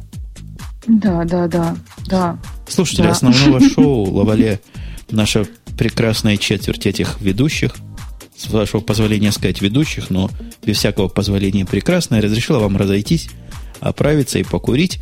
На этом мы будем завершать сегодняшний 115 выпуск – ну, про Лавле вы уже слышали, она там была и даже что-то говорила. Хорошая, красивая и умная. Был Бобук, который, конечно, он красивый, но говорил разное говорил. Ну, как, как обычно. Как, как обычно. обычно. Всякую чушь. Как, и, был но... Грей, и был Грей, которому мы мало чего давали сказать, но он свое взял силой. Оторвался поэтом, да. Оторвался на телефонах. Э, я вам напоминаю, что с той стороны у нас, как обычно, да, Умпутун из Чикаго, э, выпуск был 115 а количество скачиваний у этого выпуска, я надеюсь, превысит просто все немыслимые пределы. Э, размер у него 2,5 часа, и если вы это выдержали, значит, вам срочно, сейчас срочно необходимо отлучиться так же, как и мне. Пока. Пока. Пока.